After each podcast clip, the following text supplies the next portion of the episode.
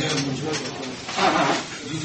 שיש אולי תמיד ששכילו לא הוזכר שם.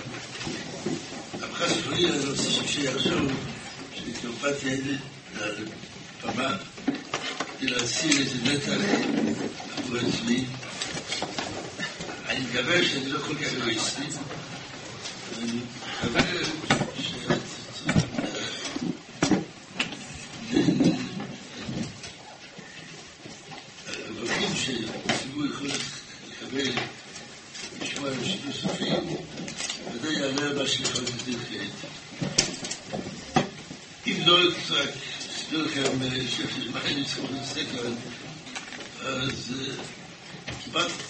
Söneyim Loşolut ve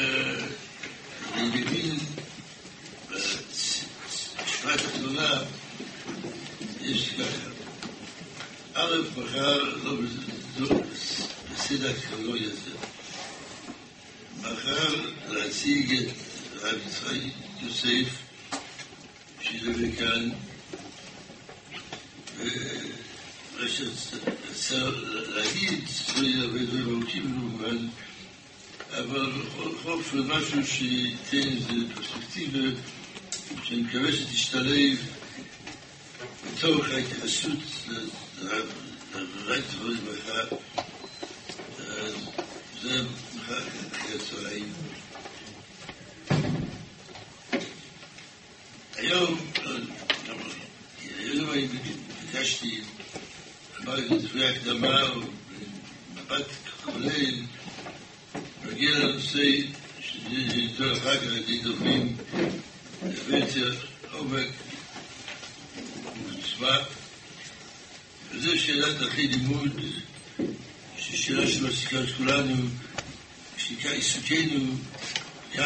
בבית המדרש, זה ללמוד. אם כי ודאי ששאלה כיצד ללמוד, לא יהיה חשובה למדע. ועכשיו זה רק העיר, אבל לא תחיו את הדבור, קשר לזה, לעבוד צער, בצער, קרה שכזאת הבוקר, שהגעתי רק אחרי שגם את הדברים של הרב לאו, אז איזה טעם נשאר בפי, שמשהו שלעת עתה בדיון חסר, אבל יכול להיות שזה יהיה המושב האחרון שיעסוק ברב שיח, בנושא אחר, ששם זה יידון. מה שבאמת חסר במידה מסוימת זה לא רק העובדות של עצמן שאלה הוצאו עלינו, אלא במידה מסוימת המבט שאדם מביא, אולי מבחוץ, לאותו ויכוח, לאותו מחלוקת שבאנו בבוקר בעולם, אין לראות את זה. אני רוצה לשאול לעצמי שאדם שבא מהשוק בחוץ, ישמע שיש פה איזה מאבק ברב עובדיה ובעולם הרבני הכללי, שהוא הוצג, הוצג שותף לדרמה חשובה וערכית, והוא בא להציל את, את עולם התורה ואת עולם ההלכה מאלה שבאים, שנמצאים מובנים, מתנגדים לקדמה וכולי וכולי, שהשאלה היא מה מניע את הרב עובדיה, ומה מניע את כל עולם הרבני עכשיו. אני חושב שכולנו לא מעוניינים שנצא מכאן, שהתחושה תהיה, שדעת מה נידון הרצון בדיום ידון. יש מאבק בין גורמים טיטניים, יחיד אחד שעומד בפרץ, אולי כמו של הדרמה. כל השאר, אנשים שמשום סיבה שלא הובהרה, ואני מבין למה, זה לא יודע גם אברהם. בכל אופן, זה... אני חושב שחשוב לנו להבין למה האלה סורים ככה והרבה סורים אחרת. וגם עובדתית, האם נקודה מרכזית בשפת הרבות של עובדיה היא שאלת להניף הדגל החברתי, התורני, האמוני, זה העיקר. מסביב לזה יש כל מיני דברים לגבי כיצד הוא מתמודד עם האנשים שעושים אחרת. יכול להיות שמי שידבר, דיבר כבר, יהיה דברים ככה, אבל אם רואים את זה ככה, זה חשוב לנו להבין מה שורש הבעיה והמחלוקת בהשלכות כתוצאה מזה. אם אנחנו מדברים כרגע על שורשים, פירות, זה שבאנו מפי אברהם בשם עובדיה. אני חושב שזאת תקודת המוצא נכונה לתת לדעת על עניין דרכי לימוד. עכשיו דרכי לימוד, שאמרתי בפתח הדברים, הוא חשוב, חשוב מאוד. אבל צריך לדעת בצד מה הוא חשוב. זה חשוב שתחום שיש שתי נקודות שעומדות במרכז לימודינו, כמו בכל תחום אחר. אדם שרוצה ללמוד היסטוריה, מי שיבוא ישאל את היסטוריה, אבל רק ילך, מי היום לומד היסטוריה? מי שלומד באוניברסיטה, אין מחשבים, יש הנדסה, יש פה ושם שפות, תכלס. איפה התכלס? דברים שאנחנו עושים כאן. אבל אנחנו נמצאים בית מדרש, ולא נמצאים במקומות אחרים. בשלב מסוים קריטי בהתפתחותנו הרוחנית והלימודית, מפני שאנחנו חושבים, תכלס, כי הם חייהם הרכבים. הרי יעלה לדעת שאנחנו נדון בשאלת הדרך כיצד נעשה, כיצד להשיג, לשאול את עצמנו לשם ההשקעה.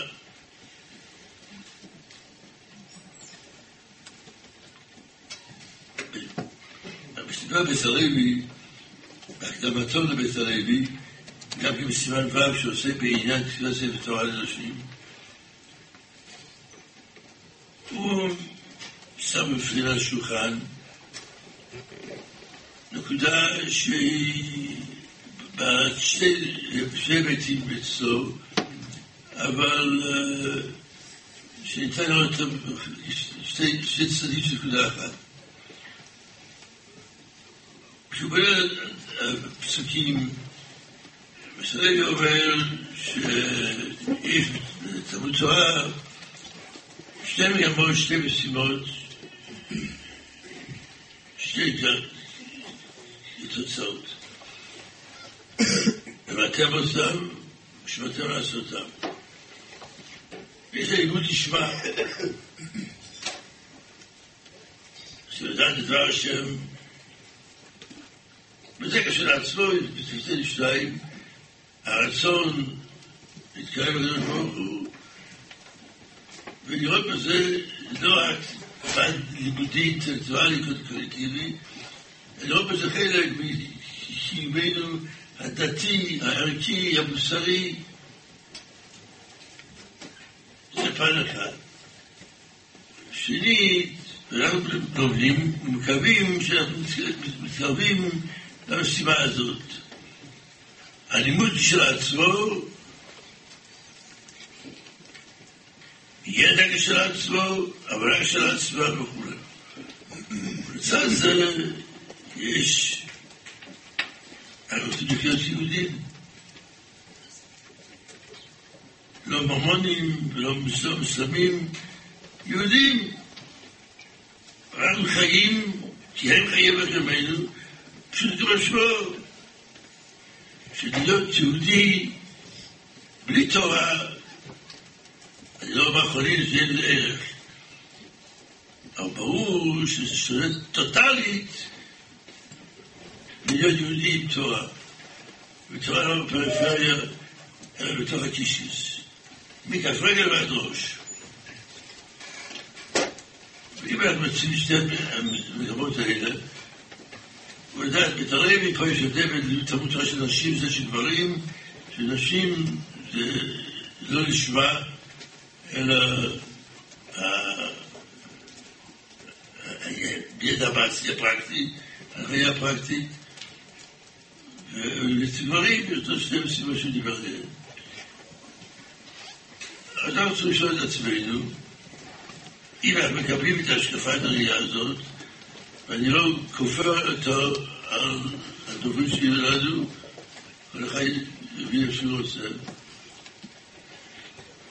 אבל אם אנחנו מקבלים את זה, וכל אחד אנחנו צריכים לשאול את עצמנו, מה ייתן לנו יותר מבחינת ידע, תורה נשמע, מה ייתן לנו יותר מבחינת ידע המעשי. כולנו יודעים שלא כל מה שאנחנו לומדים זה מעשי. כולנו יודעים. כולנו חיים, אמורים לחיות בתוך אמונה, שעם זאת, הם חיינו בהתחשבות מרכזית. וכן, לשאול את עצמנו, אחרי לימוד, לצד מטרת לימוד.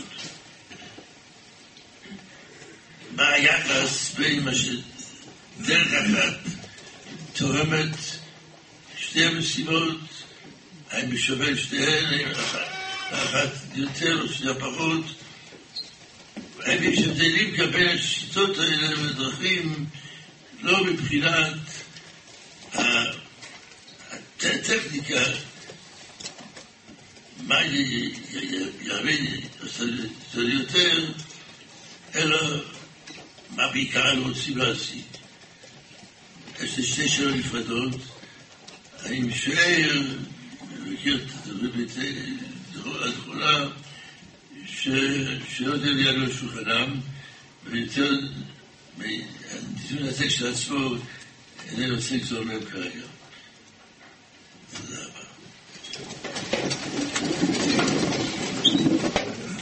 טוב, אחרי דברי הפתיחה של מורנו הרב ליכטנשטיין, אנחנו יכולים בהחלט לקצר. הדיון שלנו, כפי שכבר נאמר, מיוחד לאחד הנושאים שהרב עובדיה, זכר צדיק לברכה, הרבה לדבר עליו, הנושא של לימוד עסוקי שמייתא אליבא דהילכתא. הרב עובדיה התייחס לדברים האלה בכתב ובעל פה פעמים רבות. אני רוצה כאן לקרוא כמה דברים שהוא כתב בפתיחה על החלק הראשון של יביע עומר. הוא כותב כך: בין היתר, ומכללם של דברים יש ללמוד כי חובה קדושה מצד גדולי ישראל וראשי הישיבות בכל אתר ואתר להדריך את לומדי הישיבות בהדרכה מתאימה והשגחה יתרה על סדר לימודיהם ולכלכל דבריהם במשפט ולחנכם בנתיבות ההוראה ובערכות העיון הישר להבין ולהורות לשעה ולדורות. שעל זה אמרו גדול תלמוד שמביא לידי מעשה. ולעסוק בהלכות הנדרשות מידי כל רב בישראל. ומה מאוד יש להצטער בראותנו כמה מבכירי בחורי ישראל המבלים כל זמנם רק בפלפולים של הבל מבלי להבחין אם יכוונו דבריהם על פי ההלכה והסברה הישרה.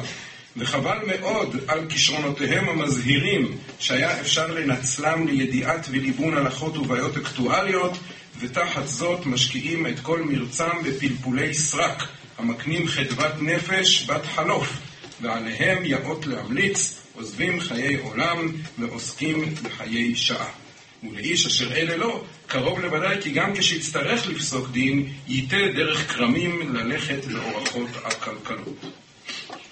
בהמשך, דעת לנבון נקל, שתכלית הלימוד ועיקרו הוא בכדי לעסוקי שמייתא אליבא דהלכתא להלכה ולמעשה. ולכן, עיקר הלימוד צריך להיות בענייני אור החיים ויורדיה, הנוהגים למעשה גם בזמן הזה, כדי שידע לקיים המצוות כהלכתם וגם להימנע מייסורי תורה ויצורים דרבנן. ולא כמו שנוהגים מקצת תלמידי חכמים בישיבות מסוימות, שעוסקים בכל זמנם בפלפול, בסדר קודשים וטהרות, שאינם נוהגים כלל בזמן הזה, אלא הלכתא למשיחא, שהיא בבחינת דרוש וקבל שכר. ואילו בעניינים הנוהגים בזמן הזה, אין להם חלק בנחלה, ואינם בקיאים אפילו בהלכות שבת ובהלכות תפילה וברכות, גם בעניינים הנוהגים באופן תמידי, ופעמים רבות שנכשלים גם בדברים הידועים אפילו לבעלי בתים, הקובעים עיתים לתורה באור החיים ויורה דעה. וכן הלאה וכן הלאה. דברים uh, מפורטים באריכות, גם בהקדמתו כאן, גם בהקדמתו לכרכים אחרים של רבי העומר, וגם בכמה מנאומיו המפורסמים, אחד המשפטים ש... חושב יותר נודעו בשמו, הוא על האשכנזים שמרוב פלפולים יצא להם בלבולים, והטענה החריפה שכנגד עולם הלימוד, שניתן להגדיר אותו עולם הישיבתי, אולי עולם הבריסקאי, שנמנע מללמוד ענייני הלכה, עסק יותר בצד העיוני, גם במסכתות הקלאסיות שנלמדו, הוא דיבר בעיקר על ללמוד אור החיים ויורדיה, כשהמסכתות הקלאסיות שאותן אה, לומדים בישיבות, אה, אם ניקח את אה, שלוש הבבות, גיטין, קידושים, כתובות, כולם אינם מאור החיים ויורדיה. והשאלה, הצד הזה של הרב עובדיה בהחלט מציג קצה אחד ביחס ללימוד תורה.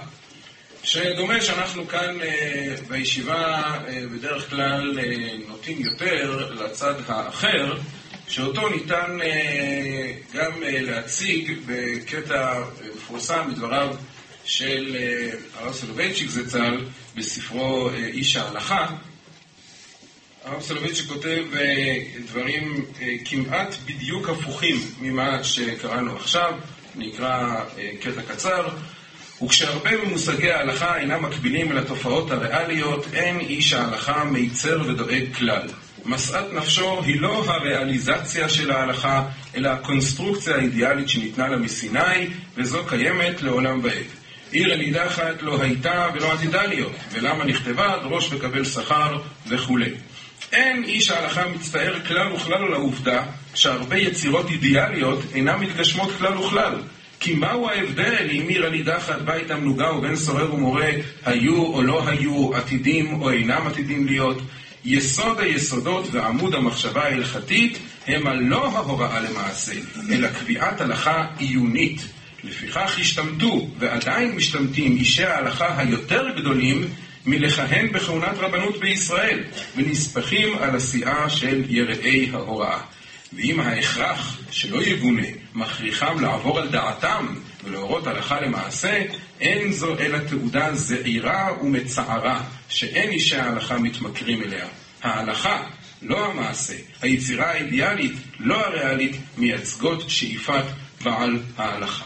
ישיבת וולוז'ין הנהיגה את לימוד התלמוד כסדרו מברכות ועד מידה בלי לדלג על מסכתות שאינן עוסקות בדברים הנוהגים בזמן הזה.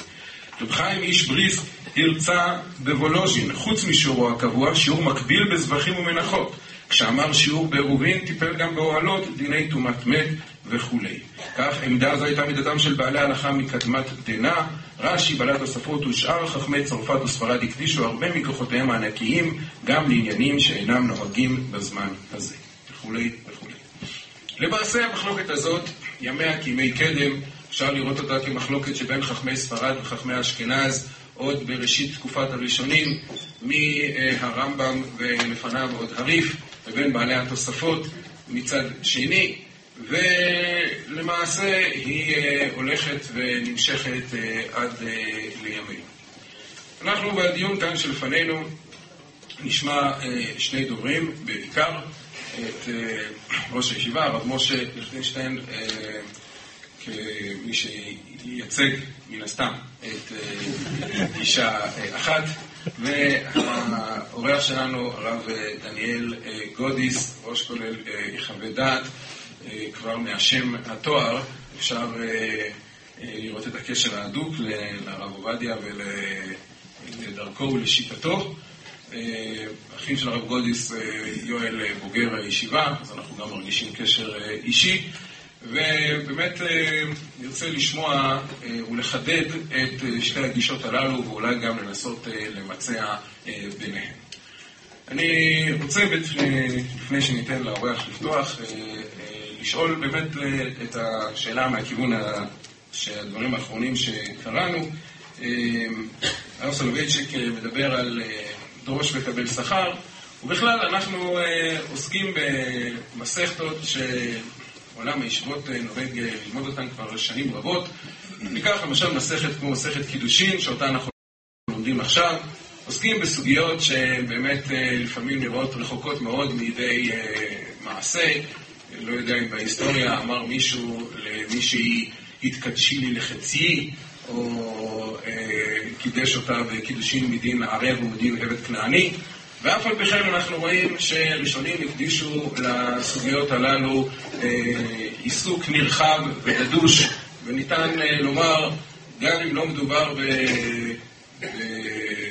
בנושאים קודשים וטהרות, שאולי נתייחס אליהם בהמשך, אבל בוודאי אנחנו רואים שמסורת מרבותינו הראשונים היא לא לבחון את הסוגיות במידת הרלוונטיות שלהם, אלא בצורה העיונית. ועל כן באמת נשאלת השאלה, האם החלוקה הזאת שהרב עובדיה מאוד הדגיש אותה, קודם כל לעסוק בדברים שהם הלכה למעשה, קודם באורח חיים ויורדיה, ורק בשלבים מאוחרים יותר, ולמי שכבר יודע היטב את הדברים הללו, לעבור לעסוק בנושאים שהם פחות רלוונטיים ופחות ופחות רלוונטיים. כיצד הדבר הזה משתלב עם העיסוק של רבותינו הראשונים והאחרונים בכל הדורות, שלא כל כך יצר חלוקה כזאת בין סוגיות רלוונטיות לסוגיות מעשיות. זה בין היתר השאלה שלי, שאני רוצה לפתוח בה, ומן גם לשמוע ביתר הרחבה על גישה שהרב עובדיה שהזכרנו אותה כאן, הרב גודיס בבקשה.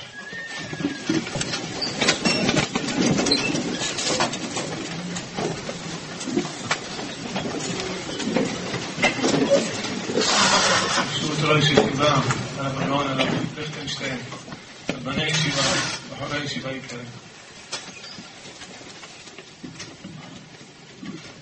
כידוע, הרב עובדיה באמת היה איש אשכולות, איש שהיו בו הרבה דברים מיוחדים, אם זה בהנהגת הציבור, אם זה בזיכוי הרבים, אם זה בשמיעת כל יחיד ויחיד. עסק בהרבה עניינים, אבל היום מתכנס פה בעניין המיוחד, הרב עובדיה בתור איש הלכה, ומה היה דרכו בהלכה. זה מעט, ברוך השם, שאנחנו זכינו ללמוד בכולל שלו, ולמדנו בספריו, וראינו את הדרך שלו בהלכה. אז אני רק אומר כמה דברים מיוחדים בדרכו בהלכה, כי גם בהלכה יש הרבה נקודות מיוחדות. אנחנו נדבר על כמה עניינים. ידוע שהרב עובדיה מאוד נלחם שאנחנו הספרדים, ולא רק הספרדים, גם אשכנזים במידה והרמה לא חלק על השולחן ערוך, שהספרדים קיבלו את הוראות מרן השולחן ערוך. נדבר גם בעניין איך הוא ניגש לנושאים בהלכה. מה פירוש? אני אביא רק שתי דוגמאות בעניין הזה. דוגמה אחת שהיא נוגעת להלכה למעשה בשנה הבאה, בעזרת השם בעניין היתר המכירה. איך הוא התייחס לנושא ההלכתי של היתר, המכירה בשפיטה. אם יספיק הזמן קצת לדבר גם כן על נושא מסוים, אלפי הנושאים, ממאות הנושאים שהוא דיבר עליהם רק כדוגמאות, איך הוא הצליח להעמיק בכל נושא ונושא. הנושא השני, מושג שנקרא דבר שאינו מתכוון, בפסיק לשב יסוד רבנן בשבת. דבר שלישי, על הכללים בפסיקה. ידוע שהכללים בפסיקה הם מאוד מאוד רחבים. אנחנו מכירים את הכללים הפשוטים, ספק דאורייתא לחומרא, ספק דרבנן לקולא, ספק ספקא בדאורייתא זה מותר, גמר מסכת כתובות יפה, בכלל זה הדרך הדברים הפשוטים. יש כללים מאוד מאוד נרחבים בפסיקה של ההלכה.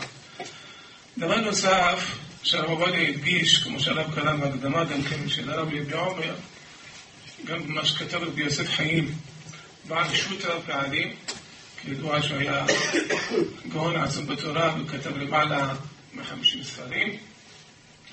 והוא כותב גם בהקדמתו של דרך הפוסקים הספרדיים לעיין עיון אחר עיון ולחפש בדברי הפוסקים עד כמה שידם מגעת, גם חכמים שדיברו בהלכה באותו נושא שאותו חכם דן בו, עד, עד אחרוני האחרונים, אפילו בני דורם ואפילו קטנים עד בימיהם.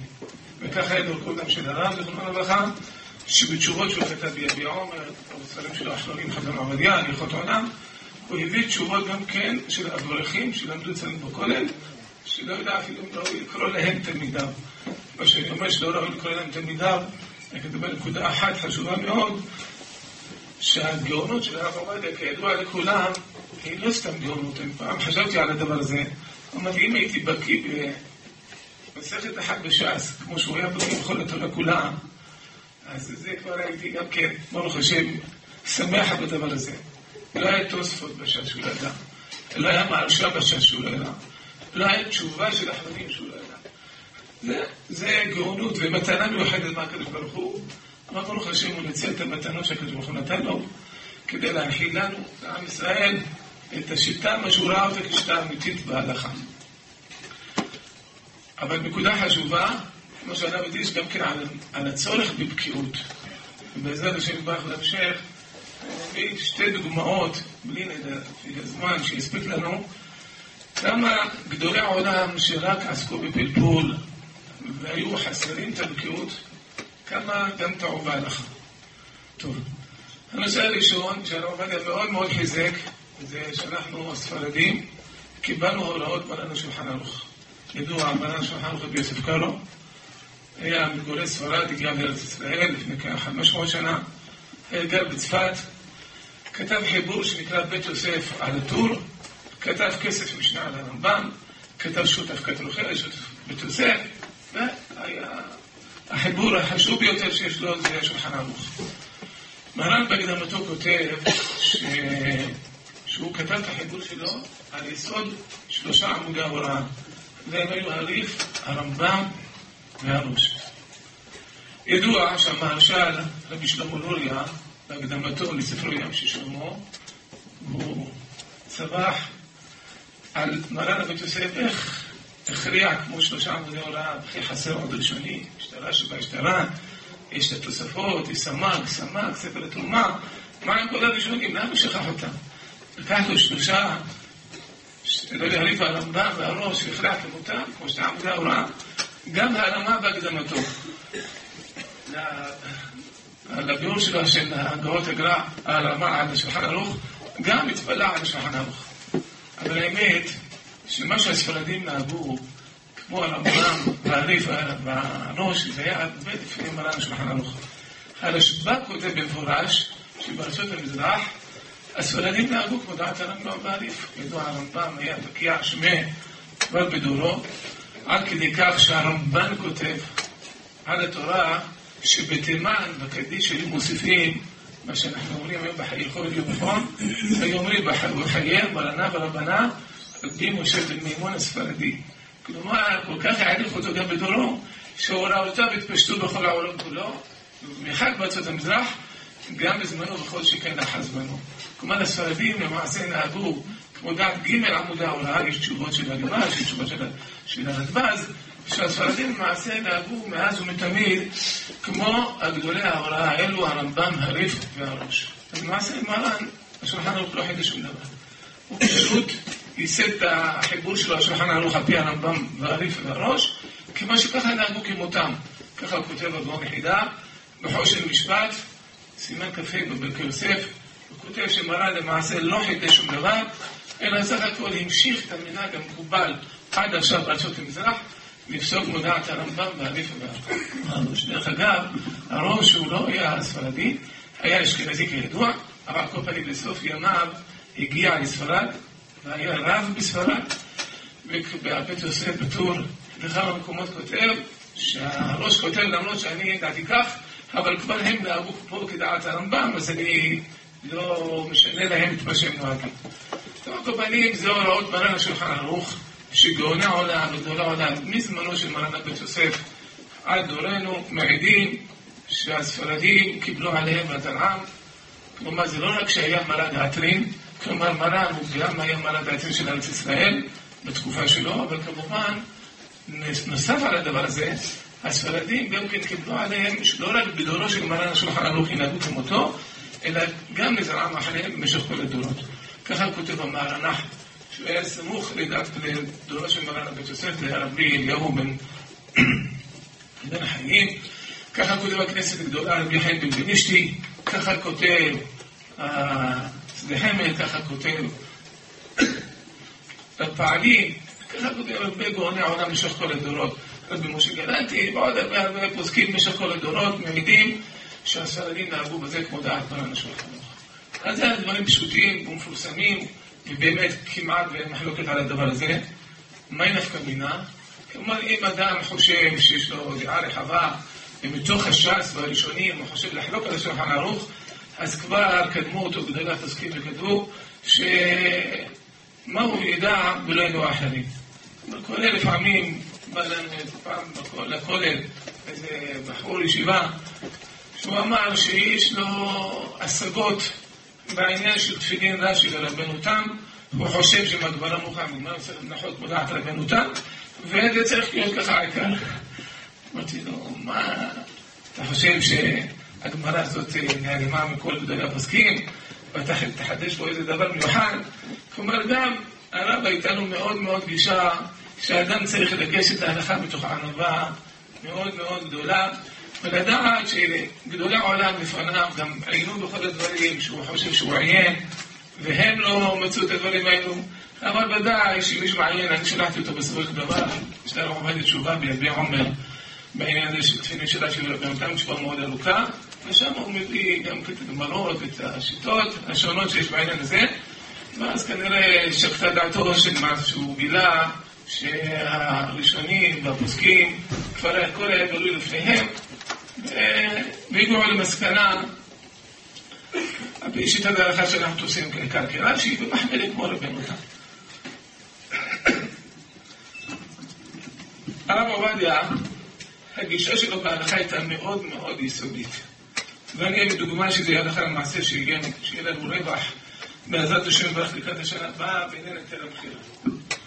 כשהוא דן על היתר המכירה, אני, ברוך השם, לקח לי כמה ימים שלמים לעבור על התשובות האלו ביביע עומר חלק י', מסימן ל"ז עד סימן מ"ב, ומוריי ורבותיי, מי שפעם קרא תשובה של הרבי יביע עומר, הוא באמת לא מאמין שגילוי אישה יכול, יכול להגיע לרמות כאלה.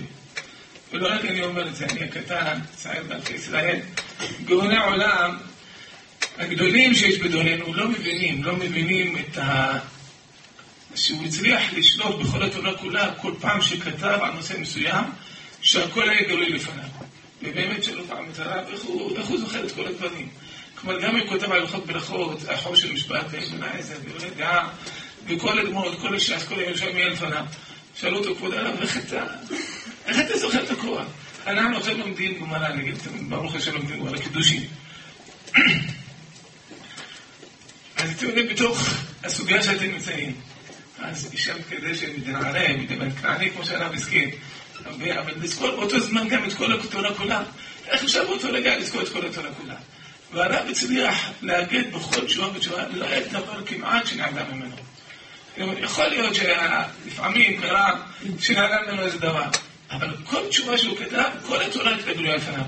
אז הוא אומר שבאמת כשהוא מתחיל לכתוב על איזה עניין, אז הכל בא לפניו מול העיניים שלו. באותו רגע הכל בא לפניו. זה... אני אגיד לכם רק דוגמה אחת, אנחנו פעם למדנו בכל הלכות איסור והיתר. אז יש דיון בפוסקים, בשר שעדיין לא נמלח. וטחנו אותו במטחנת בשר. האם אפשר אחר כך למלוח את הבשר, לצלות את הבשר, ומה דין המטחנה? אז יש דיון גדול בפוסקים על הנושאים האלו. הסכם עמדי, שבט הלילי, ויש גם תשובות ביבי עומר. אז הרב אוזנר שיחיה, של בעל שו"ת שבט הלוי, הוא כתב שהמכונת ההכשרה של ה... מכונת חינה של הבצל צריכה הגעלה. אז אני במקרה הזדמנתי פעם אחת לנסוע עם הרב ברכב שלו לפני עשרים שנה. אז התחלתי לדבר עם הרב, אמרתי לכבוד הרב, לכאורה מתוספות, מסכת חולין, לא משמע כדברי הרב בוזנר שיחיה, בעניין המתחילה של הבשר. אומר איזה תוספות אתה מתכוון? מדף י"א עמוד ב'? אמרתי לו, כן. כלומר, הכל תכף מיד, כשאתה בא לדבר איתו, כל התורה גלויה לפניו.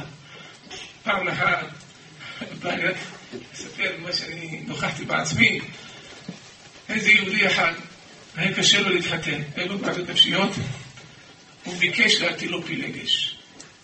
לא יודע אם נפגש עם זה בגמרא, בהלכה. פילגש, יש גם איזה מחלוקת בראשונים, מה זה פילגש, אבל כל פנים, פשט פילגש זה בלי חופה ובלי קידושין. יש מחלוקת בין הראשונים בנושא הזה. דעת הרמב"ם שזה איסור עשה, זה לא אומר כי ייקח אישה, אסור לקחת אישה בלי חופה וקידושין, בלי כתובה, אבל יש רמב"ן, יש רשב"א, יש ראשונים, הראש, ככה משמעות הראש, מחלוקת בדעת הראש, שסובלים פילגש מותרת. והאיש אמר, תראה, כדי לפתור את הבעיות הנפשיות שלו, אז הוא רוצה לחיות עם אישה בלי חופה וקידושין.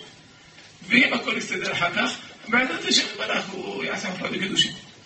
אז הוא ביקש ממני שאני אלך להציג את השאלה לרב עובדיה, ושאל הרב עובדיה יגיד את ההחלטה שלו מבחינת ההלכה. אמרתי, לא בסדר. אני כמובן, לפני שהייתי ניגש לרב, הייתי מכין את. מה, הרב הפתיע אותי באיזה שאלה, אני אתבייש לפניו, הכל גלוי וידוע לפני הרב. אז הכנתי לעצמי. למדתי, ברוך השם, דברי הראשונים, דברי האחרונים, שאותן תשובות, יש של המשל, שיש משפטים ישרים, יש הרבה פוסקים שדנו על הנושא הזה. מקצתם הקלו בשעת הדחה גדולה, ומקצתם עשו לגמרי כמו דעת הרמב"ם. אבל יש תשובת הרדב"ז מעניינת. הרדב"ז כותב שבדורנו, אפילו הרמב"ן יודע שברגש היא אסורה. ואומר הרדב"ז, איך בדור פרוס כזה אפשר להתיר פרגש? טוב, אז אני ברוך השם באתי מוכן לרב. ושאל אמרתי לרב, כבוד הרב, כך וכך העניין. היהודי שואל, יש לו בעיות נפשות, הוא לא יכול לשאת בחופה וקידושין את האישה, הוא רוצה פילגש, ואחר כך בעזרת השם ברח, הוא יתחתן איתה כדי משה לסיים. הרב אומר לי, איך אפשר להדיר בדור פרוץ כזה? אז הבנתי שתשובת הרדב"ז היא כבר מונחת לו בראש. אמר לה, אבל תביא אותו אליי, שאני אברך אותו, שבעזרת השם ברך הכל יסתדר. אבל איתו בן אדם, זה, היו לו בעיות נפשיות, הוא לא רצה. אמר, הרב, לא סתם, גם כשאמר אסור, אז תמיד הוא חיפש את הדרך לעזור לאותו יהודי. הוא הבין את הקושי של אותו יהודי, אותו יהודי לא רצה לבוא, אבל הרב הציע לכל הפחות שהוא יבוא לקבל ברכה, לפתור את הבעיה הנפשית. טוב, בכל אופן, מורה ורבותיי, נדבר על תל מכירה ואביא דוגמה איך הרב התייחס לתל מכירה, ותראו כמה, כמה הדברים הם מסתעפים. באותה תשובה הרב דן קודם כל שמיעת בזמן הזה, דאורייתא ודרבנן. וטוב שנאמר את הדברים כדי שיהיה לנו קצת רקע בעניין של היתר מכירה. אז הוא מביא מחלוקת הראשונים כידוע, בדעת הרמב"ם יש מחלוקת אם זה דאורייתא ודרבנן, יש דעת הראש והרשב"א, וגם בשולחן ערוך בחושב משפט ס"ז, פסק ככה ששווה בזמן הזה דרבנן. אני לא אאריך מודה ורבותיי אני רק מביא את הדוגמאות איך הרב מתייחס לנושא מסוים. מאידך, הרב מביא שבעה ראשונים שכולם סוברים שאין שביעי בזמן הזה. זה קורא את המאירי, הרזה, אין שביעי בזמן הזה, רק מידת חסידות. ככה כותבים הראשונים האלה. כבר הרב מציין עליו השם בשו"ת בציון, כתב את זה בסימן ד', הוא מביא גם את הראשונים האלו, אבל כל פנים, הרב הגיע המסקנה שלו, שביעית בזמן הזה דרבנן. אם שביעית בזמן הזה דרבנן, אפשר למכור קרקע בארץ ישראל לגוי בשביל להפקיע את קדושת ארץ ישראל, ותראו מורי ורבותיי, כל נושא שאני אומר לכם, זה נושא מאוד מאוד רחב כשלעצמו. עצם המחלוקת של הראשונים, אם שווה בזמן הזה דורתא או דרבנן, או בכלל לא, זה נושא רחב מאוד. הנושא השני, הוא משלם כל, האם זה דומה למכירת חמץ? מכירת חמץ, אפשר להגיד, הישועה מלכו סובר, זה לא דומה. מכירת חמץ, מדאורייתא, וטוב ולגבו בדיו. אז כל המכירה זה משהו כביכול, מה שנקרא בזמננו אפקטיבי. כאילו אנחנו עושים מכירה, אבל אין צורך, כי מדאורייתא זה מדור ולגבו בדיו. דרך אגב, הרב קוק, זכרון לברכה, הוא סובר שלא. דרך אגב, אני חושב שבאמת צריכים להחזיק טובה לרב בהרבה בחינות. אחד מהדברים המיוחדים שהרב עשה זה להגדיל את התורה ולהגדיל את הפוסקים כולם שכתבו ספרים וחיברו אותם. אני גם של... אני לא אמרתי מקודם, אני בוגן כזה של נועם, פרדס ולמדתי ארבע שנים ברוך השם בישיבת מרכז הרב, ומישיבת מרכז הרב והלכתי לישיבת חברון, ומישיבת חברון הלכתי ברוך השם בכל אלה חביתה. אז אה, על כל פנים, היחיד כמעט בדור שמביא את הספרים בהלכה של הרב קוק, אולי פה הציבור לא יודעים של הרב קוק ספרים בהלכה. זה ברוך יש כולם כמורות, אורות הראייה, מאמרי ראייה, ועוד ועוד ספרים, אורות התשובה, אבל מי יודע שיש לו דעת כהן, אני יודע, עזר כהן, משפט כהן, אורח כהן, אני מקווה שכל חשב פה בישיבה לומדים, מכירים את הספרים ולומדים להם, זה חשוב. כל גדול בתורה, לכל הפחות בבית מדרשו, ילמדו את הספרים שלו.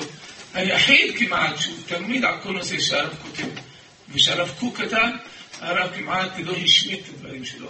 בכל הספרים שלו שהוא מדבר, הוא גם הזכיר דעתו של הרב קוק, כמובן הייתה לו מאוד מאוד הערכה גדולה לרב קוק, זכרונו לברכה, כייעוד לגדולתו התורנית, ודאי, ואמר הרב והדגיש, ולא אחד בני אדם, דרך אגב, הגישה של הרב בהלכה, היה ספר, אני לא רוצה להזכיר את שמו, שעד חלק ד', שאלות ותשובות של חכם בן זמני, בן דורנו, שנפטר כבר, עד חלק ד' הוא הזכיר את הרב עובדיה, בישות יביע אומר. אחרי חלק ד' שלו, השמיט אותו. למה? כי הרב עובדיה נכנס להיות רב ראשי בישראל. אם הוא נכנס להיות רב ראשי בישראל, כבר לא צריך להזכיר אותו. הרב הזכיר את אלו שחלקו עליו והתנגדו לו ונלחמו נגדו, בספרים שלו אמרתי משהו אחר. מה ששייך להלכה, אני אביא אותם. מה שהם מתנגדים, זה עניין אחר. הזכירו אותם למרות שחלקו עליו. זה מבחינת להכיר יוסף את אחיו, שקראנו פרשה קודמת, והם לא הכירו. הוא תמיד הביא אותם, לא אכפת לו מבחינה אישית שלו, פגעו בו, לא פגעו בו, זה לא היה מעניין אותו. אם דבריהם צודקים, דבריהם צודקים, הוא יביא אותם, ואם דבריהם טוענים ביקורת, אז הוא יבקע, הם מקבלים מהאהובים שלו. טוב, בכל אופן, מורה ורבותיי, נמשיך בעניין של היתר בחירה. בעניין של היתר בחירה, אחרי שהרב הגיע למסקנה ששביעית בזמן הזה זה דרבנן, היה צריך לדון אם זה דומה למכירת חמץ. טוב. דבר נוסף, ממש שזה דומה למכירת חמץ שאפשר למכור את הקרקע. האם המכירה בכלל מועילה? שימו לב רבותיי, אולי לא מודעים פה, בטופס של המכירה של הרבנות כתוב שמוכרים את הקרקע על הגוי, אבל מי עומד בקרקע? מי שעובד בקרקע זה יהודית. אז מתנים איתו, תשמע, אנחנו מוכרים לך, אבל אתה לא תוכל לעבוד בקרקע. מי שיעבוד בקרקע ומי שימכור את הפירות זה אנחנו. אז, אז למה אתם מוכרים לי? האם שייך מכר כזה שאדם מוכר למישהו, אני מוכר לך, שאתה תהיה בעלים, אבל אני אהיה בעלים בשביל העבודה. זה סוגיה מסכת נדרים, מתנהל בתחורון, וזה עוד נושא ארוך כשלעצמו. טוב. נושא נוסף, תגיד שזה אפשר למכור גם אתה שאתה לא יכול לבטא את הבעלות שלך על הקרקע. אבל מה קורה שזה לא היה רשום בטאבו?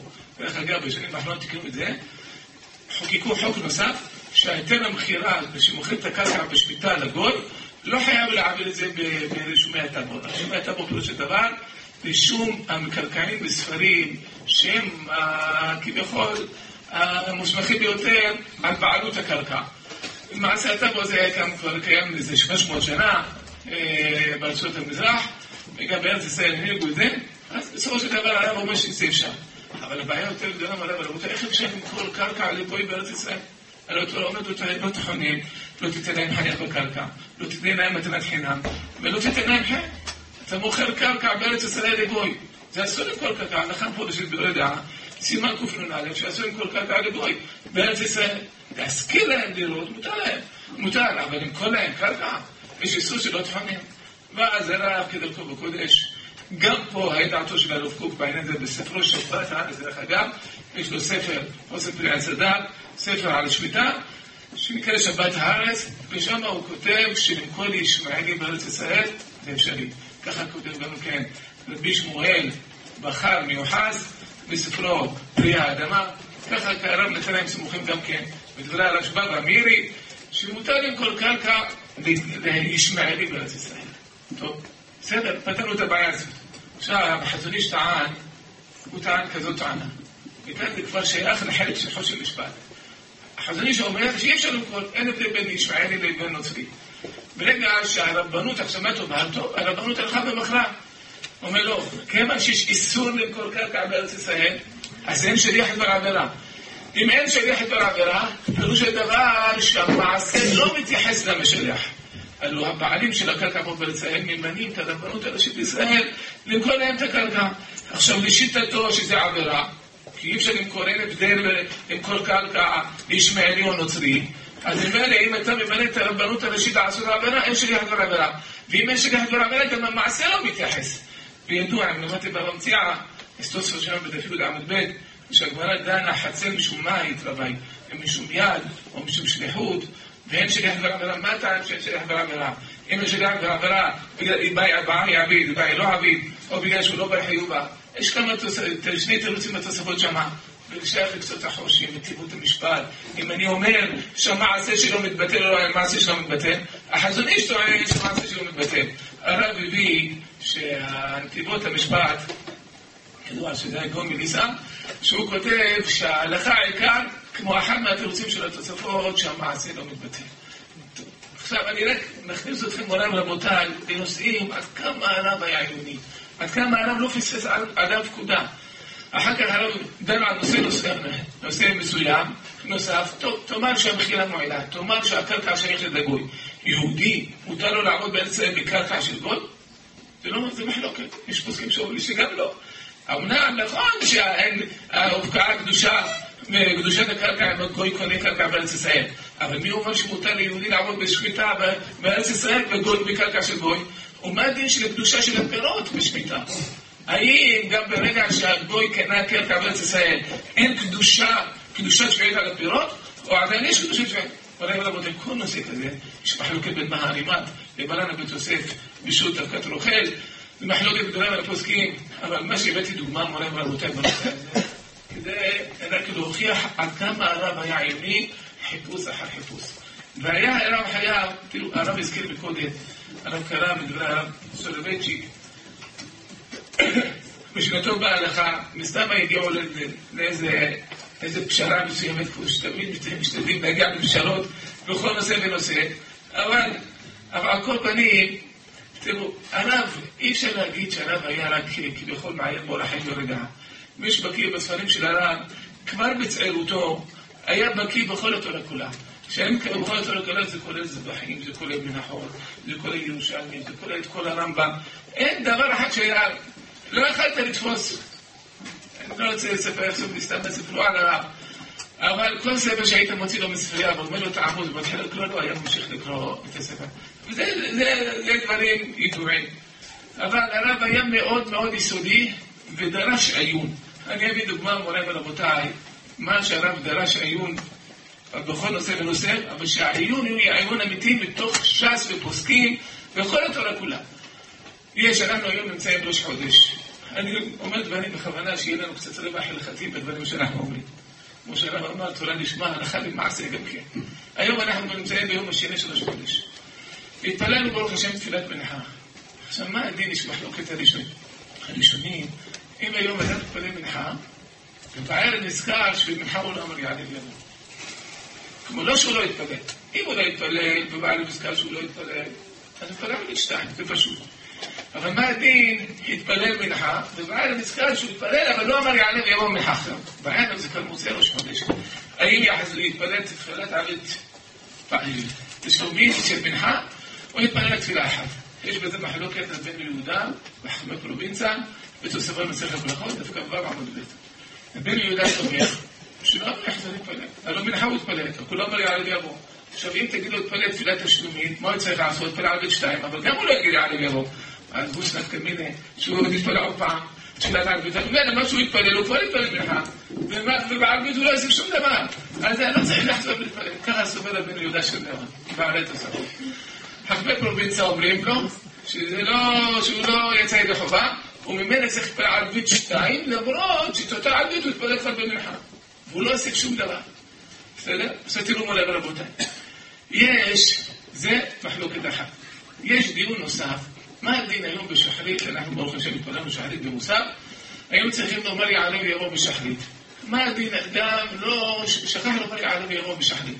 אבל הוא נזכר שלא אמר יעלה ויבוא אחרי שהוא התפלל תפילת מוסף. האם בדיעבד תפילת מוסף הוציא אותו ידי חובה, או לא הוציא אותו ידי חובה. בא הרמ"א מפנו, רבנו מנחם עזריה מפנו, הוא כותב שהוא יוצא ידי חובה. למה? לא עדיף הדיעבד של היחיד מלכתחילה של שליח ציבור. מה פירוש הדבר? שליח ציבור שקורא לו כזה דבר, שבשחרית הוא לא אמר יעלה ויבוא, יש לפניו תפילת מוסף. ככה כתוב בגמרא. הוא לא צריך לחזור ולהתפלל שחרית. תפילת מוסף יוצא ידי חובה. אומר הרמב"ם פנו, כיוון שבשליח ציבור אני אומר, תמתין עד תפילת מוסף שיש לך לפניך, ולא תחזור להתפלל תפילת שחרית, שכבר התפלאת המוסף היחיד, אז תצא ידי חובה, אני אומר שהתפלאת במוסף, תצא ידי חובה, מה שאמרת יעלה ויבוא בשחרית. ככה כותב הרמ"א מפנו. אבל כנראה נעלם ממנו תשובת הרשב"א המפורשת. והרשב"א כותב בתשובה שכן צריך לחזור להתפלל שחרית. למרות שהוא כבר התפלל מוסף, צריך לחזור להתפלל שחרית. תראו בואו רבותיי. מה הגאון חידה הוא אומר? יש לנו כלל שהביא אותו המעריק, הביא אותו הרמ"א בחושן משפט סימון כ"ה, שאם יש אחרון שכתב איזה הלכה, ומצאנו בראשונים דבר מנוגד למה שהוא כותב, אז יש לנו כלל, אם האחרונים היו רואים דברי הראשונים, היו חוזרים בו. חוזרים בהם. הרב יביא עומר י' כותב שגם הכלל הזה נאמר על מרן הבית יוסף. כלומר, גם מרן הבית יוסף, אם הוא כתב את זה הלכה אמת, ולא, ולא ראה את זה ידי אחת מדברי הראשונים, ולכן הוא הגיע למסקנה, אנחנו אומרים שגם אם היה רואה דברי הראשון, היה חוזר בו. כלומר, החידוש, שאם היה אחרונים רואים דברי הראשונים, היו חוזרים בהם, זה נאמר גם על מרן הבית יוסף. אז בא הגאון היחידה, כותב, הלכה כמו הרשב"א. גם אם התפללת תפילת מוסף, אבל בשחרית לא אמרת יעלה ויבוא, אז אחרי המוסף תתפלל פעם שחרית. בא, היה חכם, רבה של ירושלים, לפני הקודם, היה קראו רבי בצלאל, ג'ולטי, זכרונו לברכה, אחד היה הרב קוליץ, הוא כותב לחלוק על החידה. הוא ממש כותב החידה שצריך לחזור להתפלל בגלל שהרשב"א חולק על הרמ"א מפנו ואם הרמ"א מפנו סתם היה רואה דברי הרשב"א היה חוזר בו אז העיקר כדברי הראשונים. הוא אומר לא. הוא אומר המחלוקת שלהם היא תלויה במחלוקת החמי פרובינציה ורבנו יהודה מה שאמרנו מקודם. מה פירוש? דרך אגב, ז'ולטי היה אהובו עליו איש, הרב ז'ולטי הוא היה רבה של ירושלים. הרב בספרו חזון עובדיה ארבעת העניות, מביא סיפור מאוד מאוד מיוחד, שכמעט קשה להאמין אותו. הוא כותב בהספד שלו על הרב ג'ולטי, הוא סיפר את הסיפור הזה, שהרב ג'ולטי יום אחד התקשר לרב עובדיה. אומר לו, כבוד הרב, אתה מוכן לבוא איתי לנווה יעקב?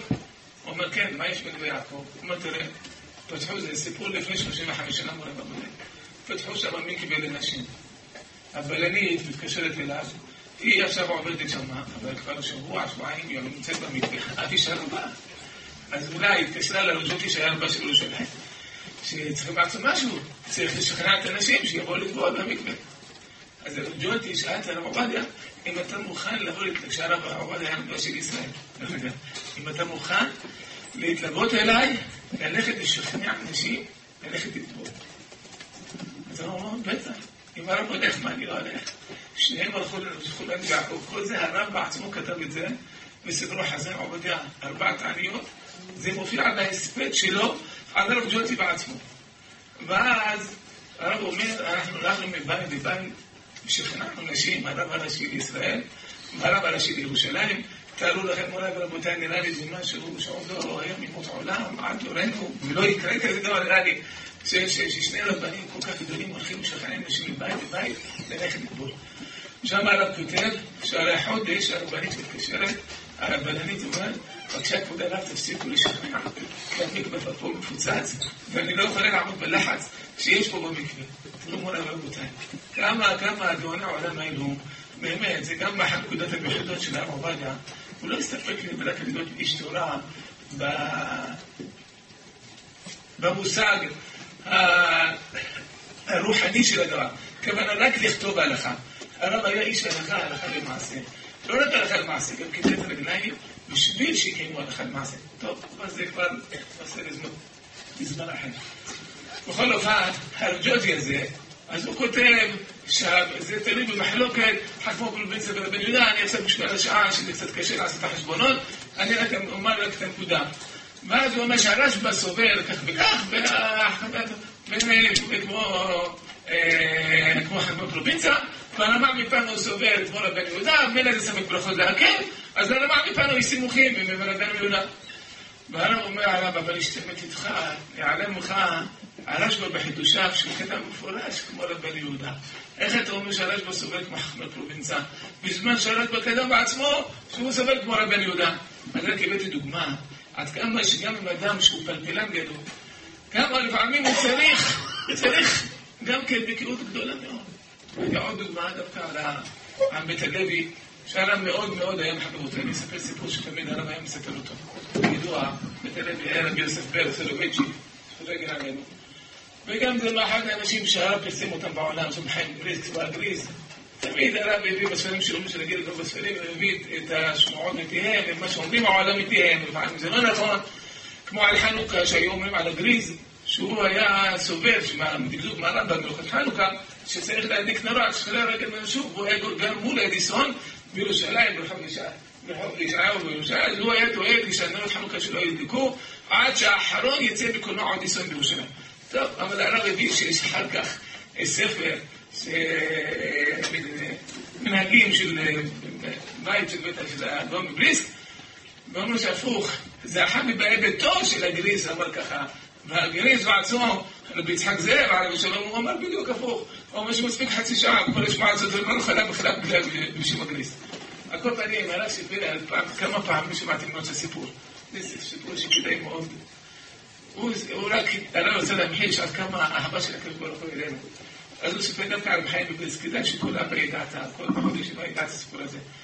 רבי חיים בבריסק, שהיה בצעיר אותו למד עם אבא שלו, רבי יוסף בר, זכותו מגן עלינו, למד איתו מסכת מנחות. והוא היה בגיל 12, 11, 12.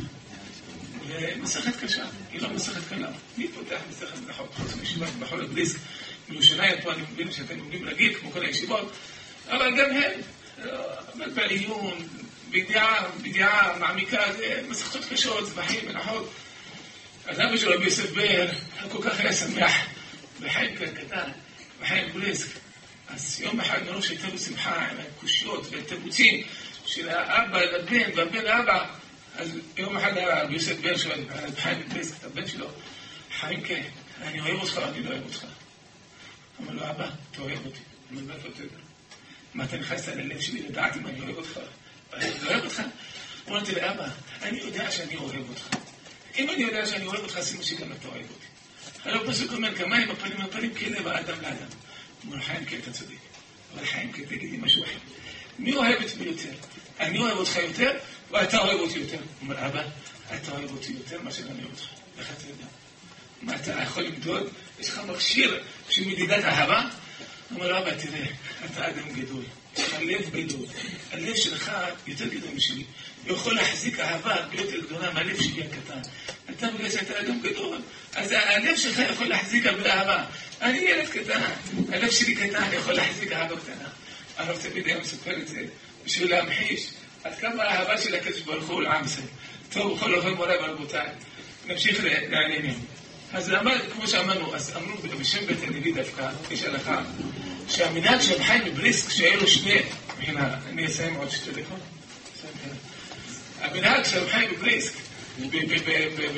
בסוכות, שהיו לו שני אתרוגים, אחד כשר ואחד מהודר, הוא קודם היה לוקח את המהודר, מברך על המהודר, ואחר כך היה, למרות שיש בו ספק בכשרות, ואחר כך היה נותן את הכשר שהוא לא מודע. אבל עדיף קודם לקחת את המודע, כי אם אתה תברך קודם על הכשר, ואחר כך תיקח את המודע, לא יצא לך בעל ידי הכשר. אז מה שאתה אחר כך תיקח את המודע, אין לזה נפקא מינה. עכשיו ככה כותב, והרב כותב, שככה כתב, מה שהמילת שבחן פסק בעניין הזה, ככה כתב אביב גם כן, פשוט בית הלוי. פשוט בית הלוי, חלק ב', סימן מ"ז או נ"ז, דומני, שהרב מביא שגם ככה סופר גם מפורש של בית הלוי. שאם לאדם שני אתרוגים, אחד כשר ואחד מעודה, קודם כל יברך על המעודה, למרות שיש ספק בכשרות, ואחר כך יברך על הכשר, כדי שהברכה תחול על המעודה. אבל שוב, תשתמט היטב פרי מגדים מפורש, בסימן רשות ב', שפרי מגדים כותב, שאם אדם מפסיק במעשה בין ברכה, למשל אדם מברך ברוך אתה השם כמלאכה ומברך פרי גפן עליהם, לוקח תפוח ונוגס ממנו, למרות שהוא ברך עליו בפרי העץ, ואחר כך שותה את היין, אבל פרי גפן צריך לברך מחדש. כהפסק במעשה לכלל הפסק. אבל הרב לא מסתפק במגדים טוב, נגיד במגדים, אז אולי רב חיים פליסקי בית הנביא יכולים לחלוק על במגדים, זה לא כל כך נורא, כולם אחרונים, אבל יש רש"י בנזיר דפנו מפורש ככה, שלא ככה, אם נכנסו שני כבשים, את הכבשים בעדר, והיו העשירים באחד עשרה, וקרא להם שניהם עשירים, קרא להם עשירים, שניהם יצאו בבת אחת, אז הגמרא אומרת, עשירים באחד עשר מעורבים זה עם זה. ורש"י כותב, אבל נראה לי שלא יברך על התנופה ועל הסמיכה. ולמה? כדי שלא יהיה בעיה חשש של הפסק בין הברכה. אם הוא ייקח ממני, יכול להיות שהשני הוא עשירי, ולא זה. אז משמע שרש"י הסביר עליה, שגם כשאתה הפסק במעשה חשוב הפסק, לא רק בדיבור. מה שאני מתכוון להפסק, שאם אדם ברך ברכה, עדיין לא שתה את הכוס יין, והפסיק בדיבור, זה פשיטה לי ולכל העמד זה עכשיו הפסק. אבל אם אדם הפסיק במעשה, לא בדיבור, הבנתם מורי ורבותיי? אז זה המנות של הפוסקים. רק אני רק אסכם מורי ורבותיי. כל מה ש... מה שרצינו לומר היום, בשיטתו של הרב, הרב הוא באמת היה... הוא קודם הוא דרש מהאברכים שילמדו מה שקרה הרב מקודם, מה ששייך להלכה למעשה כדי שיהיה תורה לשמה. לא רק הרב כתב את זה, כאן משום שתי הלכות, אפשר לבדוק מנשק ליין, זכרונו לברכה. הוא כותב ככה במפורש, שגם שכדי תהיה תורה לשמה, צריך להיות גם כן הלכה למעשה. ובפרט שהאדם לא יחמוש בית האם אישית אומר, שהביא את גם עליו בהקדמה שלו בחלק א', אם אדם לא לומד כל שבת, הוא עלול לקשר, אז מה, הוא גאון גדול, הוא מעיין גדול, הוא בקיא גדול בכל התורה כולה, אבל הוא מחלל את השבת, אז צריך שיהיה בכל התורה שלו. הרמב"ם כותב, בכל תשובה, שאם אדם חס ושלום, הוא בעל עבירות, אפילו שהוא עושה מצוות ולומד תורה, צורפים נותן מצוות בפניו. וזה מושג של מקובלים, בכל למשל אנחנו כותב, לפי המקובלים אומרים, זה הולך לספרה אחרה. הרמב"ם כתב שצורפים את המצוות בפניו, כלומר אין לי חפץ בתורה שלכם. אם אתם לא לומדים תורה לשם שמיים, אז תורה לשם שמיים נמדדת, כי אדם לומד הלכה למעשה, וגם לא מתבייש לדבר הלכה למעשה. אז זה היה גישתו של הרב שצריך ללמוד הלכה למעשה כדי לקיים, כדי שתהיה תורה לשמה. עכשיו, דבר נוסף, הרב היה בקיא בכל התורה כולה, וגם זה הרש ככה מהתלמידים שלו. לא להסתפק במועד. אני אספר לכם עוד סיפור שהרב סיפר. הרב פעם סיפר, בחילה שאני עוד דקה שתיים, הרב סיפר שהצמח צדק מלובביץ', נכדו של הגאון רבנו זלמן. אז הגאון רבנו זלמן ראה את הנכד שלו משחק עם הילדים בחצר. וכולם היו עולים על איזה עמוד גבוה, מגיעים לחצי עמוד, ומגיעים לחצי עמוד ויורדים למטה. אבל הנכד שלו, צמח צדק, של הגאון רבנו זלמן, הצליח לעלות עד הסוף. אז הגאון רבנו זלמן שאל את הנכד שלו, נכדי, מה אתה יותר דיברת בכולם? איך הצלחת לעלות לסוף העמוד? וכולם הגיעו לסוף העמוד, לאמצע העמוד וירדו. אמר לו, סבא, אני ראיתי את כל הילדים, כשמגיעים לאמצע העמוד מסתכלים למטה. אומרים שזה גבוה, מחליטים לרדת. אז הוא אומר, אבל אני החלטתי, אני לא מסתכל למטה. כל הזמן אני מסתכל למעלה. אז הוא אומר, אתה בעזרת השם ברכתי גדול בישראל, אף פעם אל תסתכל לי בשום בת עמך. תמיד תסתכל למה שמעלה ממך.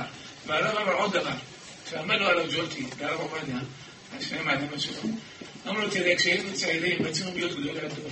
יצא מאיתנו בעינינו. היום להיות בעינים, יוצאים להם רבנים. אומר הרב, זה מתרחש לנו ולא לכם.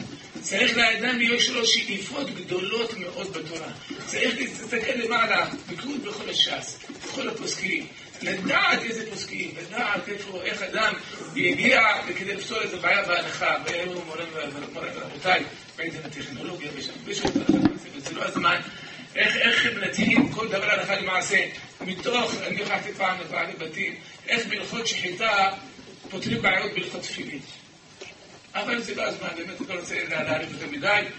אבל יהי רצון שכל מה שאנחנו אמרנו בעצת השם ברך, יהיו לנו לחיזוק בעצת השם ברך, שצריך לדעת, מודה לך על מעשה, צריך לדעת הרבה בקיאות, והרבה עיון, והרבה תורה לשמה, והרבה הלכה למעשה. יהי רצון שמה שאמרנו, יהיה גם לנשמתו של הרב, אבל אני אקבל רק בשכבו, זכות אלינו על פסע כיבוץ.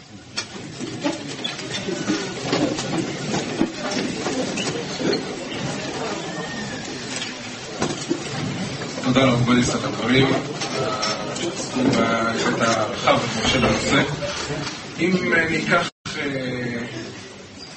מתוך הדברים שנאמרו, את היבט שבאמת, שמתקשר לכותרת של הדיון שלנו, אני חושב שהשיח כשלעצמו הוא שיח שאנחנו לא מורגלים אליו. גם השיח הלמדני וגם, אני חושב, בכלל צורת השיח. וזאת באמת שאלה שאני רוצה להציב לרב משה, מעבר לדברים שאני רוצה לומר לגופו של עניין. האם השיח הזה לא חסר בישיבה שלנו? הבוקר הרב אדם פתח את ימי העיון באמירה על חשיבות המשימות של הדור, על התאמת ההלכה, היכולת של התמודדות הלכתית עם בעיות אקטואליות, דיבר על גיור, דיבר על אישות. עד כמה אנחנו כאן בתוך הישיבה בכלל מעודדים ומכוונים ליציאתם של מורי ההלכה, של גדולי פוסקים, האם בכלל יש סיכוי שמישיבת הר ציון יצא לא הרב עובדיה, אז גם רבנים שהם יהיו אכן ברמה כזאת של מורי הלכה, שמתמודדים עם הקשיים, עד כמה הדברים האלה בכלל באים לידי ביטוי בעידוד של הישיבה לפנות לתחומים כאלה, לא רק בעידוד בשיחות ובהכוונה, אלא גם בעידוד מבחינת הדגשים בלימוד, עד כמה נושא ההלכה וההתמודדות ההלכתית עם שאלות מציאותיות, עד כמה הדברים האלה בכלל נמצאים בשיח שלנו כאן בבית המדרש, או שמא הם נעדרים ואולי נעדרים מדי. והשאלה קשורה גם לגבי צורת הדיבור והשיח והחשיבות של נושא ההלכה, גם מבחינת המסגרות, גם מבחינת הידיעה הפשוטה, כשאנחנו לא מדברים על גדולי תורה, כפי שכבר הוזכר כאן מקודם, עד כמה בחור שהוא גומר פה חמש שנים בישיבה, ואם הוא עוזב אחרי חמש שנים, אז הוא יודע כמה מסכתות בעיון, עד כמה הלכה הוא יודע, עד כמה הלכות שבת, עד כמה הלכות ברכות, הלכות תפילה.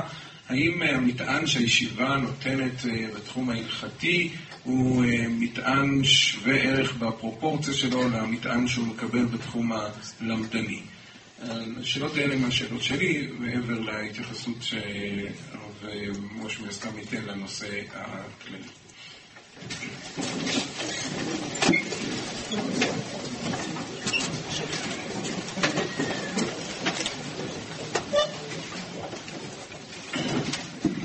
טוב, תודה רבה. השאלות בסוף קצת מסיטות את הנושא תוך כדי תנועה, אני אשתדל בסוף להתייחס אליהן, אבל אני אפתח באמת בנושא שהגדירו לי מראש.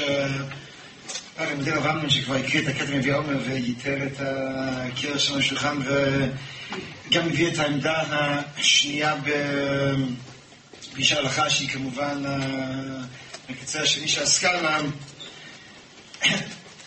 נקודת המוצא ראשית זה פה, ואני פה קצת באמת בדיאלוג עם ההקדמה של עובדיה שם מביא עומר ואני ממליץ מאוד לכל אחד לקרוא את זה, זה לא הקדמה ארוכה, זה שש שבע דפים, זה יחסית להקדמה של הקצות זה מאוד ארוך, יחסית להקדמה של נציב השיטו, שזה הרבה משהו עמודים, זה...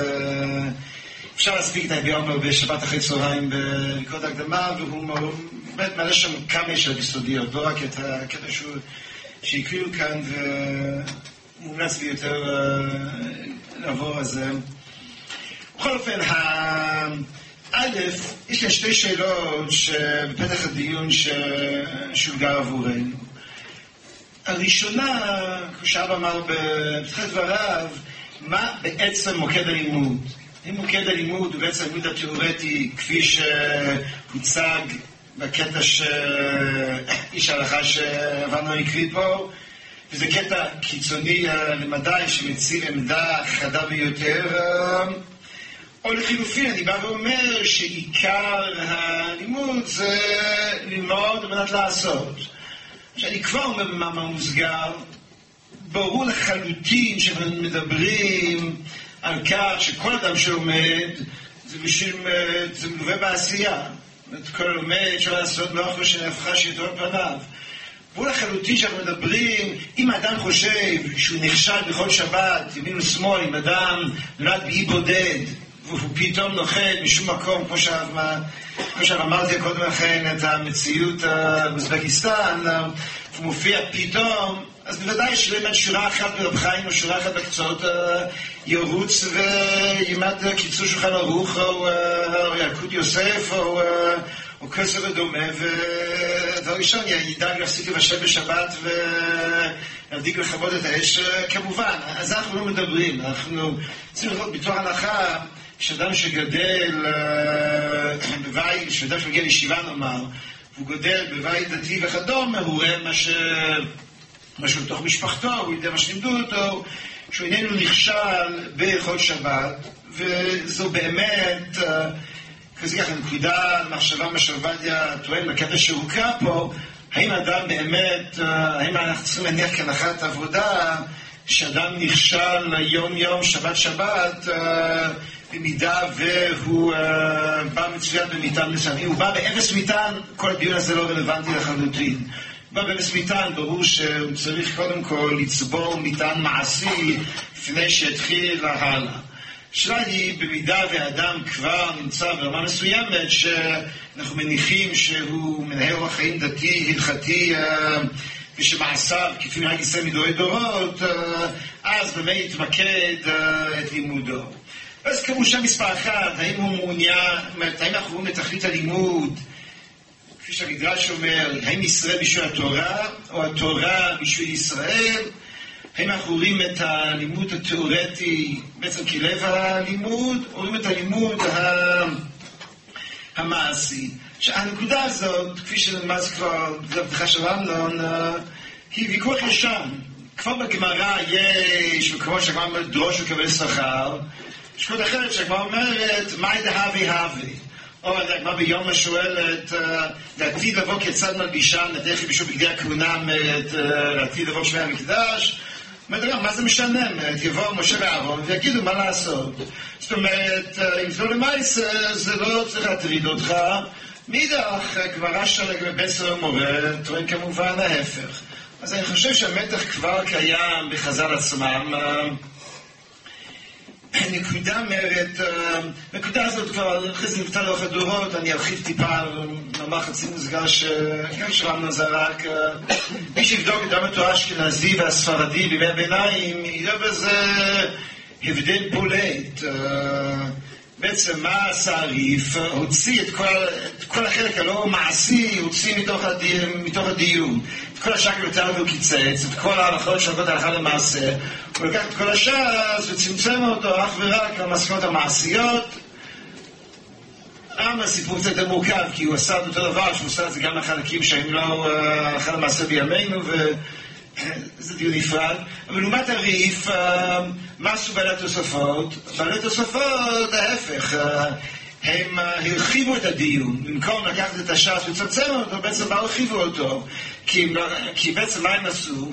שתי סוגיות שכל אחד חי בשלום, באו וביקשו את שתי הסוגיות אחת על השנייה, ואז צריך כבר כתוב שלישי, בעצם יצרו uh, קורפוס שלם, ועל כך הרחיבו מאוד, בעצם המשיכו את המפעל התיאורטי והרחיבו אותו. שנית, אתה יודע שגם שמעתי פעם מדודי, פרופסור חיים סולובייצ'יק, אין שו"ת באשכנז. מי שישראל, או יותר נכון בצרפת, אם רוצים לדייק, שו"ת הארי, אדם שכתב שם חצי מהתוספות, אין לנו שו"ת שלו. אפשר ללקט ככה, אפשר לעשות דוקטורט וללקט תשובה מפה, תשובה משם. אבל מי שחפש משהו דומה לשו"ת הרשב"א, שו"ת הרמב"ם, שו"ת הריטב"א אפילו, אין, אין דבר כזה מהארי. אין שו"ת שלו. שו"ת רבנו תם, אז יש שם כמה דיונים מעשיים, ויש שם גם כן דיון שור נסקאי לסור והנאה, ומיטה שפרקים מקבלת טומאה, ועוד שמונה אחוז שתו בנותם, הוא דן בשאלות מהסוג של שור נסקאי לסור בהנאה וכדומה. אין, אנחנו מדברים פה על אנשים שכל המטרה ב-900 השנים האחרונות יושב הכתפיים שלהם פלוס מינוס, אין שו"ת מהם. אנחנו, בעלי תוספות, בהתחלה לא כתוב ספרי הלכה גם כן. צריכים לחכות לדור תלמידי הרי"ת שמתחילים לכתוב ספרי הלכה. הם כותבים על קודשים, הם כותבים על קודשים, זרים טהרות. יש תוספות על כל סדר קודשים, ולמען האמת יש גם כל סדר זרים לטהרות. כי יש את הרשמי שאנס, שזה תוספות בכל דבר. לעומת זאת, אצל חכמי ספרד לא נמצא חידושים על הסדר. ברור שיש סוגיה שעוסקת בקודשים ובטהרות, בעצם עוסקת בכתובות, שהרמב"ן יכתוב על זה. ברור שהרמב"ן ידע קודשים ישר והפוך. אבל לא הרמב"ן, ולא הרשב"א, ולא הריטב"א, או ריטב"א יש מקום אחד שכותב, כשכתב בחידושי הזבחים, והערכתי בחידושי הזבחים ואין לנו את זה לצערנו. בעצם לפני ספרד לא כתבו על קודשים זה וטהרות בצורה מסודרת. באמת כמובן מסכת נידה וחולין וחלה, אבל כל... אז בעצם הוויכוח הזה הוא כבר ויכוח, אפשר לומר, ישן, ישן למדי. הגלגול העכשווי הוא עוד גלגול. ופה באמת הערה גם טרמינולוגית, אנחנו לא מדברים בעצם על עולם אשכנזים ועולם הספרדי. למען הדיוק זה עולם הליטאי בלבד. כל אותן תלונות שהושבו פה מאבי העומר, השלטתי כל מיני רבנים שחונכו במסורת הפולנית.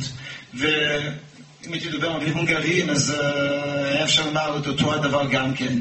מדובר בעצם באולם מסוים, אלא מה זה אולם שהוא הקים את, את, את, את המודל החינוכי הישיבתי, וכן השפעתו הייתה דיספרופורציונלית לחלוטין על עולם התורה, כי הוא חינך את הדור הבא, כי הוא הקים את מוסדות החינוך, וממילא אומרת, מה שכל הבוקר דיברו על העולם האשכנזי, זה לא מדויק, זה בעצם העולם הליטאי שנתפס היום כמייצג את העולם האשכנזי והדברים לא בהכרח היו כך בעבר.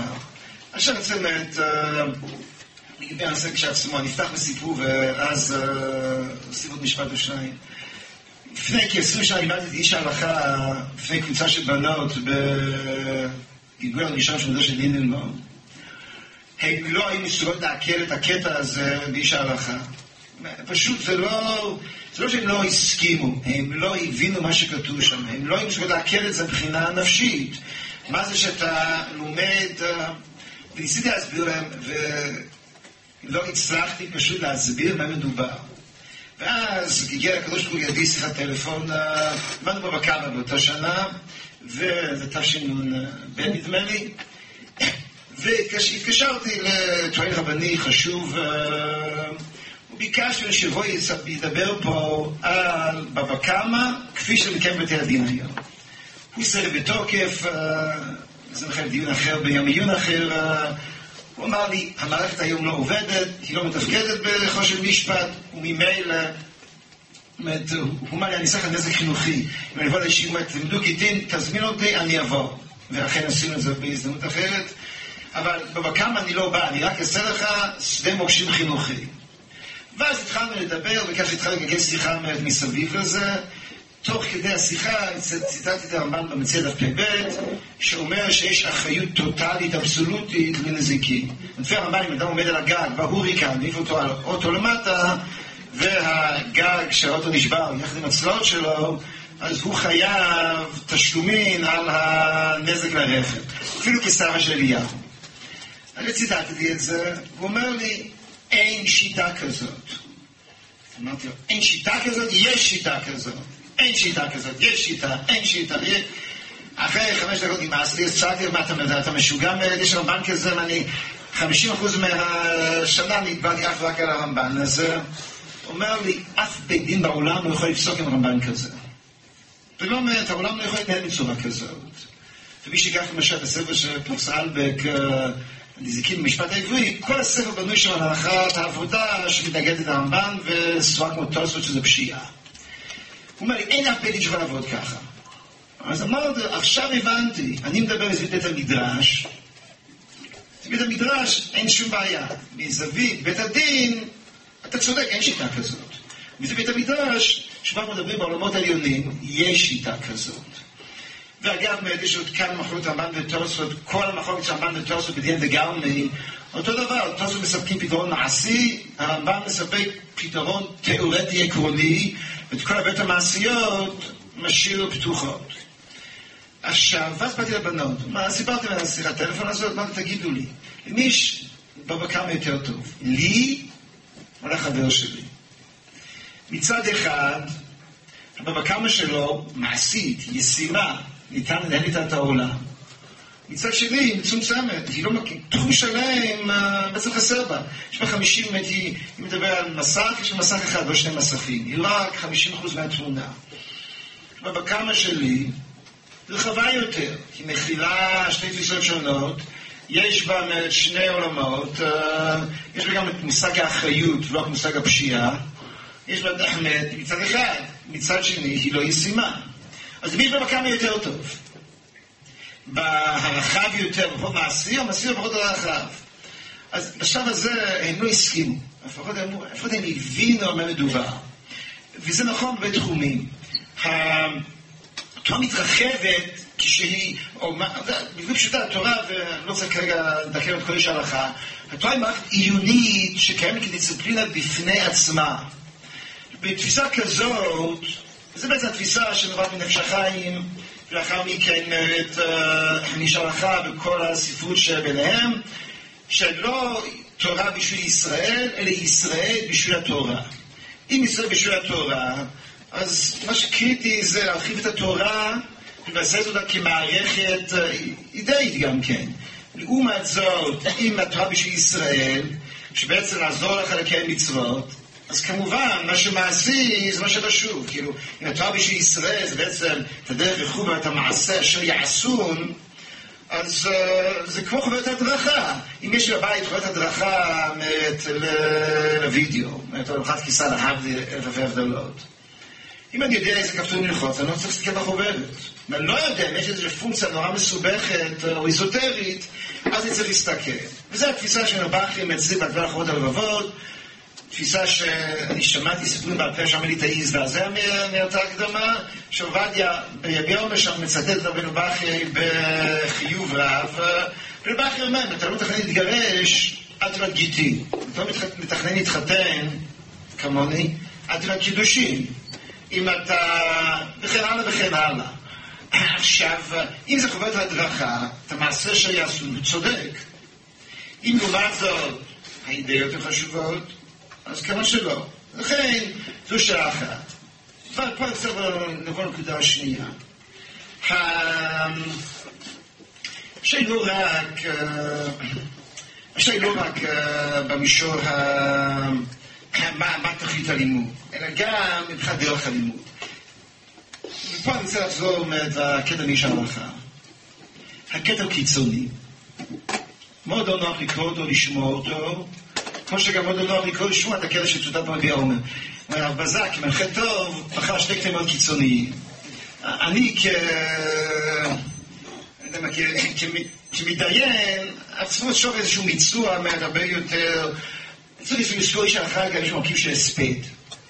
והספדים תלויים מהקצינים. מה אפשר לעשות? זה טבעו של הספד, איש הלכה, יש לו מרכיב הספדים מסוים. שנית, גם צריך לזכור את העולם של הסובייצ'יק מדבר עליו, כמו סולובייצ'יק, שהוא האב-טיפוס של איש ההלכה, סידר פי מאה גיטין מאשר 99.9% מרוב הרבנים היום. כי בעולם בלי תקשורת, בלי טלפונים, בלי... כל רב של כפר קטן טיפל בכל, טיפל בשחיטה, טיפל בחליצה, טיפל בגיטין, טיפל בשבת. זה משהו סולובייצ'יק שמוצג כאחד מקודשים כל חייו, וזה... יבולו הספרותי לשכן זה כך. בפועל עשה חליצות, עשה גיטין, לעומת זאת כל הרבנים שמדברים היום על כנגד התפיסה הזאת בחיים לא ראו סנדל של חליצה מת, או אולי דווקא מדעו טריפות וכדומה. אז צריך גם את זה בשביל לשים את הדברים בפרספקטיבה. על כל פנים, כפי שאמרתי בהתחלה, ברור, אין צל של ספק שחייבים פסיקה. זה לא אומר, האם ללמוד הלכה, זה ברור שצריכים ללמוד הלכה. לא רק מצוות, גם קודשים, אבל גם להלכה. אני חושב שאין אף אדם אחרי שאמר שלא צריך ללמוד ההלכה. אשר אך ורק כמה ואיך ולמה. וכאן אומרת, נאמר שהחלטתי שרוצה ללמוד בשם בשביל התיאורטי, נאמר שהחלטתי ללמוד הסוגיה שמע את הליבה דהלכתה. בין כך ובין כך, אישה אחרת לחלוטין היא באיזה דרך לימוד אני אבחר. בבריסק, בפיפול, בשיטה הלכתית, בשיטה של בקיאות, בשיטה של עיון. זאת אומרת, איזה שיטה אתה בוחר ואיזה... לאיזה מטרה, הם שתי שאלות שונות. אז יש לפעמים זיקה מסוימת, אבל היא רק מסוימת.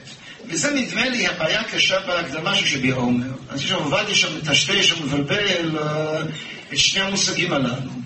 זאת אומרת, כשהוא, מצד אחד הוא תוקף שם לימוד קודשי במקום אורחם ויורדיה, מצד שני הוא תוקף את דרך הלימוד בישיבות. אלה שתי שעות מדוקדקות. אפשר ללמוד בגישה בריסקאית בשביל להוציא הלכה למעשה, ואפשר ללמוד בגישה של היקף ובקיאות קודשי. למה אתה לומד, ואיך אתה לומד, מצד תפיסתי הם שני דברים שונים, והעובדה ש... וההתנגדות שלו לדרך הלימוד, הדרך הפלפולים שהוא מתנגד להם, הם לאו דווקא אומרת קשורים לתכלית הלימוד, וזה ערבוב של שני נושאים שונים. שנית, ו... יש עוד דבר נוסף, כפי שכבר שמענו הבוקר, יש לנו עובדיה מצוות אדירות והבנות עצומות. נקודה אחת שבעייתית היא החוש ההיסטורי. מי שיקרא את התורה הקדמה קצת בהמשך, יש שם דבר מדהים. אני אומר שוב, אני מבין, תכף כרגע להצביע על הבעייתיות, זה לא אמור לפגום בכלל מפעלו, חס ושלום. הוא מביא שם דיון לגבי סיני ועוקר הרים. עכשיו, הוא מצטט שם מאיזה מקום נידח, נקודה שאבא שלי נידח את עצמו כמה פעמים בישיבה פה, הוא מצטט שבזמן הזה זה לא רלוונטי. אחרי המצאת הדפוס, אז סיני ועוקר הרים הופך להיות שאלה לא חשובה, כי כל אחד יכול ללכת להראות ספרים ולהוציא את הספרים. עכשיו, זה פסוק של עובדיה, שעם הספר בארון, הוא נגיש, אתה כבר יודע אותו. כשרובנו מבינים ש... שזה לא ככה, שעדיין צריך את הסיני, כי יודע מה כתוב בתוך הספרים, ואנחנו רק יודעים שהספרים שמה. אבל בכל זאת, אחרי מחשבים, אנציקלופדיות ומנועי חיפוש וכדומה, הנקודה היא בטח חריפה. הוא מצטט פה בבקיאותו כי רבה מהערותיו של שלמה לקלוגר לפרי מגדים, שבזמן הזה אין מסיעה בקררים, זה כבר לא רלוונטי, בגלל שכל אחד, הכל נמצא לפניו, ואז אחרי שהוא מצטט את זה, הוא דוחה אותו, תוך כדי ציטוט מהריבש. עכשיו, מי שמבין את הכוונה שהריבש פעל לפני המצאת הדפוס. וממילא תבוא להגיד שבזמן הזה סיני בוקר הרים עדיף, ואז להוכיח את זה, שזה לא רלוונטי אחרי הדפוס והריבש, זו בעייתי, והבעייתיות הזאת, לא נצטט את זה, בגלל שכל הקדמה שם, הוא מתחיל לצטט מקור אחרי מקור שתוקפים שיטת הפלפול. כמובן את המהר"ל מפראג בראש, ועוד כל מיני מקורות, ממה שנקרא בעולם של היסטוריון, מהוויכוח על הפלפול. הבעיה של ויכוח על הפלפול הוא מסביב לפלפול שנהג בישיבות מזרח אירופה, וגם בישיבות הספרדיות בצורה אחרת, במאות ה-16 וה-17. וכל המתקפות של המהר"ל הם על סוג מסוים מאוד של, של פלפול. זה לא דרך הלימוד שלו, היא במאה ה-19 וה-20. זה שאני קורא לזה פלפול, לא...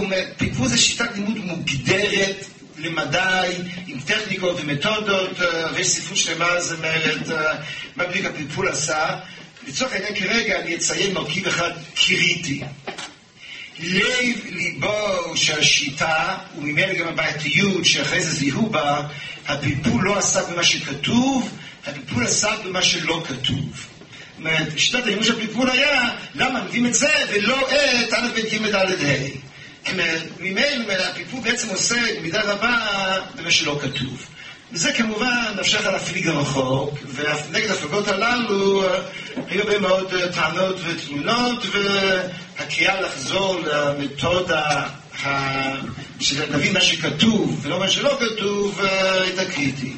שיטת הלימוד במאה ה-19-20 היא דרך מסוימת של ניתוח מקורות.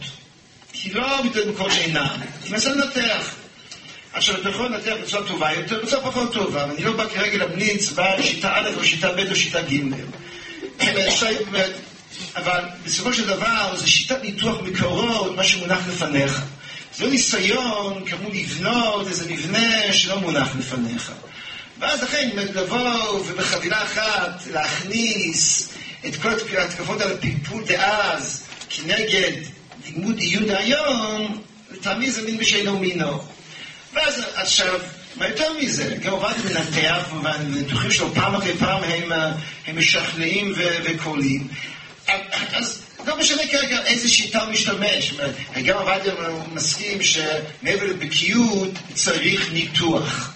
אז תנתח בצורה של חיים, תנתח בצורה של מישהו אחר, זה לא משנה. יש דבר כזה ניתוח, ואז הוויכוח הוא לא על, על טיב הניתוח, זה כבר ויכוח אחר. איזו עובדה שבשביל לפסוק הלכה צריך uh, לנתח, צריך ניתוח, זה כל אחד מסכים, אף אחד לא חושב שהוא רק עושה בולים והוא מסדר אותם. עכשיו זה הביא אותי פה לנקודה אולי המרכזית מסביב ללימוד שלנו פה. היחס בין, נקרא דרך העיון הליטאי הישיבתי של הדורות האחרונים לבין דרך הלימוד היחידי הקלאסי במשך הדורות מבחינת פסק הלכה, אני אומר כרגע מבחינת פסק הלכה, לא מבחינת איש ההלכה, מבחינת פסיקת ההלכה. אני חושב שזה בעצם דומה במידה לא מבוטלת ליחס בין מדע יישומי למדע בסיסי. והמדע אני בעצם נמצא באותה דילמה, להבדיל. המדע שואל את עצמו, א' כל להבין את העולם, למה? הוא שם.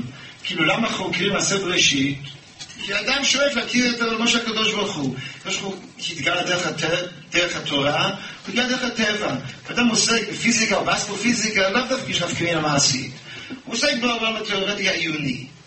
השני, יש גם מדע יישומי, הנדסה וכל מיני תחומים דומים. עכשיו, אם אני צריך מחר בבוקר איזה מכשיר, או כזה, נאמר זה ככה, התקדמות, עקב אצל הגודל, שמביא אותנו דרך ארוכה קדימה, עוד עקב ועוד עקב ועוד עקב, זה המדע היישומי. פריצות הדרך הגדולות, הקפיצות קדימה, הם בדרך כלל המדע הבסיסי. מה שמשנה את שינויי תבנית, שינויי פרדיגמה, מתרחשים כמעט תמיד על ידי מדע בסיסי. דווקא מי שיושב וחוקר במנותק, מגיע אפילו תובנות שמשנות את כל תפיסת העולם, וממילא יש השפעות מעשיות אדירות. רק ניקח רק דוגמה בזמננו, במידה והנדסה גנטית תגיע להישגים, זה לא יהיה בגלל שיצאו לפתח עוד תרופה טיפ-טיפה יותר טוב, אלא בגלל שכל הזווית הגנטית היא נבעה מאיזה מדע בסיסי, וכן הלאה וכן הלאה. עכשיו, בסופו, טוב גם בהלכה. יש את השיטה היישומית, מה שכבר בבטה קורא דמוי מילתא למילתא. מה אני רוצה, מה הדין של, מה, דוד שמש בשבת? אז יש לי סוגיה של תעודות שמש, תעודות וכן הלאה וכן הלאה, אז אני לוקח, ואני מנסה לדמות. מה עושים? מיקרוגל, אני מדמה קצת יותר. אני עובד באיזו שיטה אנלוגית יישומית. לעומת זאת, מה אני אעשה בשעה של פוריות עם יוחסין?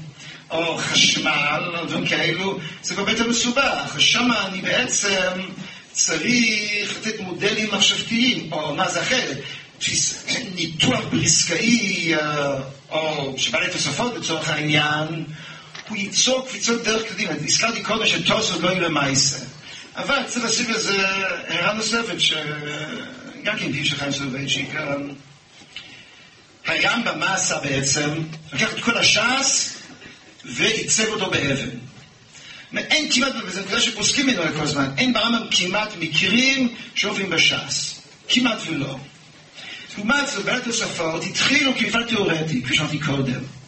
ויצאו מזה אלפי ועשרות אלפי נפקמינות למעשה. כי אחרי שהקעת את שני, ה... את שתי הסוגיות והנגדת ביניהם, התירוצים יצאו עם השלכות כבירות. אז יש תוספות שמתמודדים חזיתית עם השאלות המעשיות, כמו התוספות ראשון בש"ס, פה כל מסכת עבודה זרה וכדומה, אבל יש אולם עיוני שלם שמוליד עשרות אלפי נפקא מינות. אני חושב שדוגמאות שהוא לקח. ברמב"ם, הלכות עגלה, ארבע הלכות. זה מה שהוא מצא בש"ס. בשולחן ערוך ובמקור ברבייה, זה כבר הרבה יותר, הרבה יותר, בגלל מה שהתפתח מבחינת שינוי המציאות וגם השינויים ההלכתיים הפנימיים. כנ"ל גם הלכות מווה ולווה. שזה בא מכל גוף הלכות הרבה יותר משמעותי. אתם נגיד את זה לספר תרומות, שזה חיבור כביר של פרטי פרטי פרטי פרטי פרטים, וכן הלאה וכן הלאה. זאת אומרת, בסופו של דבר, גם מפעלים כאלו, ברגע שבאים בתפיסה דיאלקטית של בעלי תוספות, השינוי הוא מתבקש, יהיו מישהו ייקח את כל תוספי הזבחים ויוצא את ההלכות המעשיות, יוצא לזה חיבור לא מבוטל. אני בכוונה לוקח את הדוגמה הזאת בגלל שזו דוגמה עיונית. אבל זה נכון גם לגבי, ככה בעצם התגבשו כמות גופי הלכות עצומים. או אני אקח את הדוגמה שהוזכר פה קודם. הוזכר פה קודם, יש יותר מכירה, יותר מכירה. עכשיו, יותר מכירה, הוזכר שאם זה דרבנן, עכשיו כל ארץ ישראל. הדבר הזה מה מתבסס? מתבסס גם בפיתין דף שאומרת שם שיש כן אקום להפקיע את שדת ישראל, רק מההסכם בסוריה. עכשיו הנה דרבנן וזהו זה. בא בית הלוי, שנזכר קודם, ושאל, ולמה דווקא סוריה? למה לא אמרו במס הירק או משהו כזה? והקדושה פחות חשובה, שזה יותר חשוב. אמר, צריך להבחין בין דרבנן, שקדושת הארץ מלאה והחיוב הוא מדרבנן, לבין קדושת הארץ שהיא חלקית. בסוריה לדעתו, הבעיה שלנו זה לא שזה דרבנן מול דאורייתא בתוקף. הבעיה היא שאיכותית מדובר בדרבנן אחר מאשר uh. זאת אומרת, הניתוח יוביל פעם אחרי פעם אחרי פעם, נפגיר את ההלכה למעשה. אנחנו בתחילת הדרך, כפי שאמרתי קודם, מבעיית התוספות זה לקח מאה שנה בערך, ממפעם של בן נתן והארי עד שספר תרומה נכתב, והעוז הרוח, ולאחר מכן השולחן ערוך. אותו דבר עם התורה הניתנת בעסקאית, כי עכשיו בשלב העיוני המתפרץ קדימה שלו, עוד כבר מתחילים ספרים סגנון הרב שטרנבוך ללקט את ההשלכות המעשיות, תוך, uh, תוך שניים שלוש דורות יהיו כבר עשרות אם לא מאות אלפי הלכות שבעצם יושפעו מפריצת הדרך שהייתה בשיטה הלימודית. אז אומרים, קפיצות יבואו בדווקא מהסיפור הזה. עכשיו פה באמת, אני אקח עוד כמה דקות בודדות, אה, כמה הערות בכל זאת, מה הפריע לרב עובדיה ולמה, ואיזה נקודות הם, אה, איזה נקודות פה הן בעייתיות. א', אה, מתפתח בעולם הישיבות, כמו שאפשר לקרוא לו פסיקה ישיבתית. סיפור ארוך ואין לי את הזמן כרגע לנתח את כולו, אני אומר כך, יש פסיקה במרכיבים שונים. יש מרכיב אחד של ניתוח, על זה דיברתי קודם. יש מרכיב שני של מנהג, זה עוד שלום דיבר בשיעור אה, קודם לכן. יש גם מרכיב של סמכות. אם מצטט רק דוגמה מאלפת שאני נתקלתי בה לאחרונה, יש קטע בראש, בסוף מסכת תענית, ששם בראש כותב כך פחות או יותר. כתב מהר"ם בתשובה, כתב האור זרוע. זאת אומרת, הראש את המהר"ם שנושא את האור זרוע, האור זרוע כותב שתשעה באב שחל להיות בשבת, השאלה אם דרוש שבצנעה נוהגים בזה או לא, אז האור זרוע אוסר דרוש אומרת, תשמיש המיטה אסורה בשבת, למרות שצמים ביוד, אז הוא טוען שדיני תשעה באב נוהגים בתשעה באב בשבת. זה כתב המהר"ם, הדבר, המהר"ם חולק על זה בכמה, עם כמה נימוקים, אז הוא כותב, הדבר יצא מפי מורי, וראוי כל, כדאי, כדאי מורי לאבד על תפילה אחת בשנה, הדבר הנכון, לו מורי היה מקל ואני הייתי מחמיר, כמה וחומר שמורי הוא מחמיר ואני מקל, הוא בעצם אומר, אני באמת חושב שהפסיקה הזאת מוטעת, אבל סמכות הרב קובעת. או דוגמה, אה, שתי, דוגמה נוספת, נכתב סופר בתשובה מנתמת, משסה לאורך ולרוחב את האיסור של אה, מטריה בשבת. שאדם יהודה כתב, הוא מוכיח באותות ומופתים שהאיסור אה, מפוקפק מאוד מאוד, ואז הוא כותב שלושה מילים בסוף, בגלל זה אף אחד לא משתמש במטריה את ימינו אנו, כבר הורה זקן. ומאז הסיפור הזה חתום. כרגע לא נכנס לשאלת ההשפעות הרפורמיות, אבל מה עשו? סמכות הרב אוסרת. הרמב"ן, מסכת נידה, יש קטע ארוך, הרמב"ן, זה אחד, אחד האופייניים והמדהימים ביותר של הרמב"ן, יש קטע ארוך של אה, שתיים שלושה דפים, אה, או עמודות, שבהם את מושג וסת החודש, הוא גם כן מציג את זה כ... כחסר מובן, וגם הוא פשוט שם הניף את ידו הגדולה, וכפי שרק הרמב"ן ידע, ואחרי שהוא את כל הדיון הזה, הוא כותב, ואף על פי כן, יש שבעלי תוספות פסקו ככה, ראוי להחמיר. ובכל מידה הקצרות שלו הוא פשוט מחמיר חד וחלק, כי ככה תוספות פוסקים. אז יש מושג של סמכות.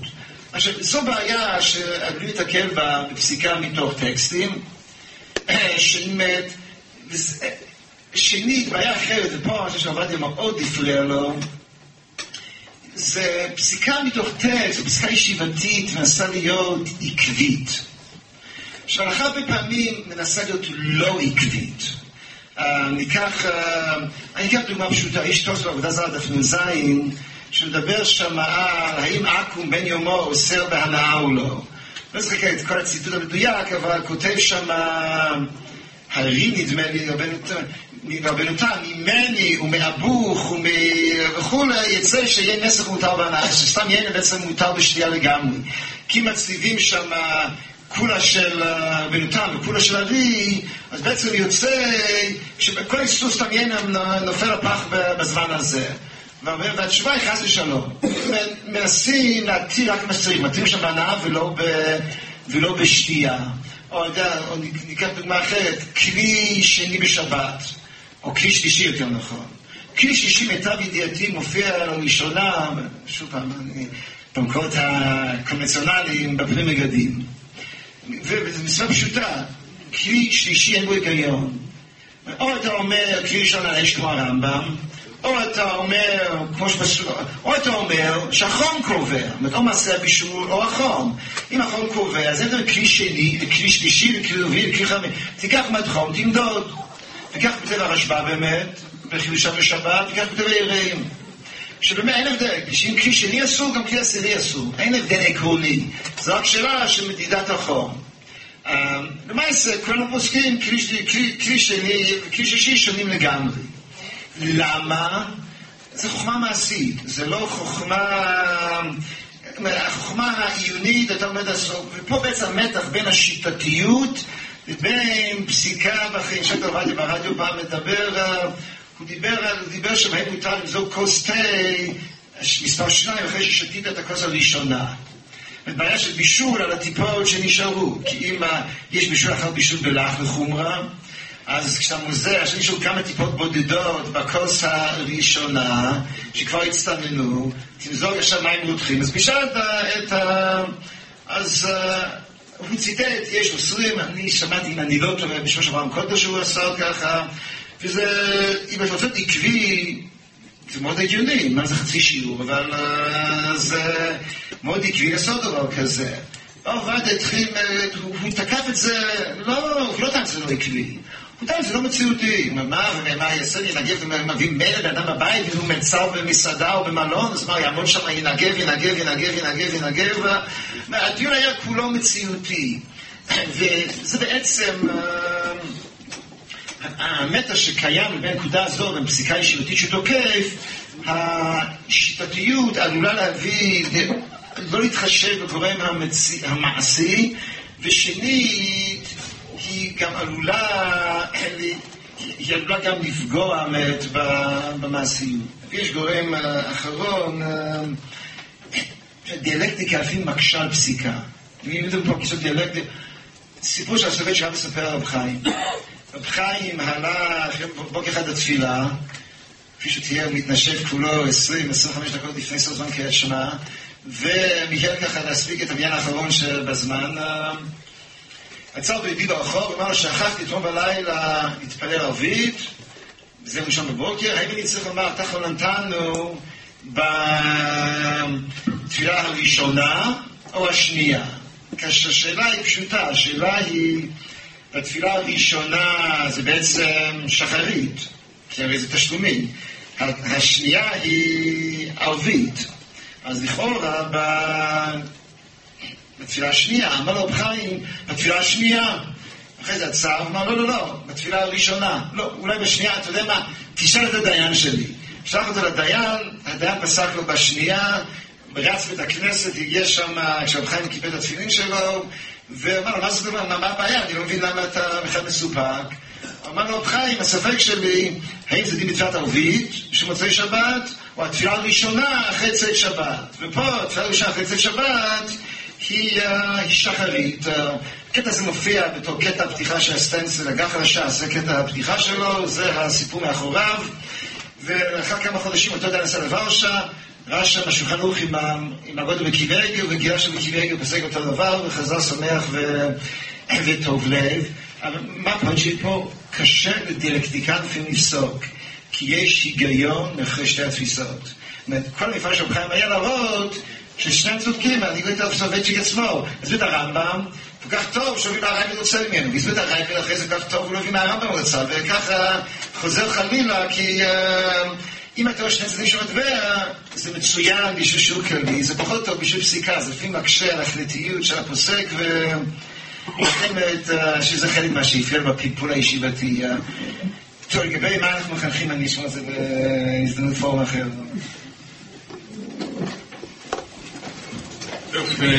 נותר לנו רבע שעה, אז אם יש שאלות, הערות, תגובות, אמירות על הנושא שרוצים גם לשאול משתתפים או להעיר, אז אנחנו נשמח לשמוע. כן, הרב דני.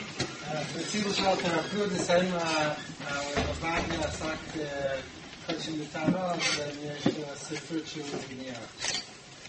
אנחנו נעשה אולי, ניקח כמה שאלות ביחד, כדי שלא, בסוף, ניקח כמה שאלות ביחד, ואז שלא יצטרכו כל פעם מחדש לענות. עוד שאלות, בבקשה. אבל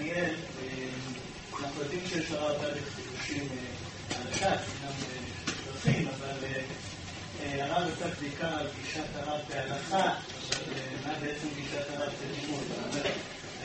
בשביל שאלות משחקיות, אקח ספר הלכה. איך ספר הבוקר שלי בגמרא צריך להתנהל לפי מה שהרב הלכת מציע?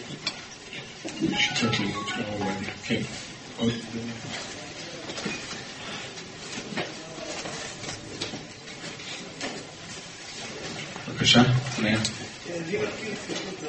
אולי תעמוד כי. אני מכיר ציטוט של הרב עובדיה שהוא דיבר נגד האשכנזים שעושים כל היום בישיבה שקופ טרופ, שקופ טרופ. אבל השאלה שלי בעצם האם הרב עובדיה רק מתנגד לגישה, ממש הוא חשב שהניתוח שהאחרונים הליטאים זה ניתוח מוטעה שלא צריך לסמוך עליו. כמו שאנחנו מהציטוט הזה, זה עוד כמה.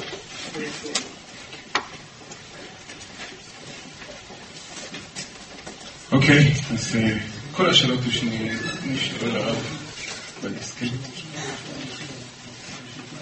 בדיסק.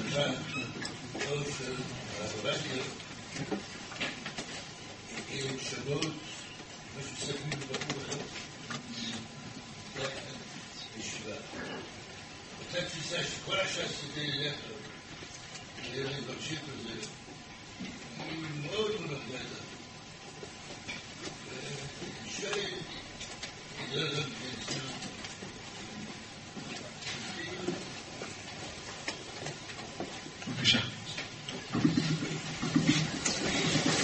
לי.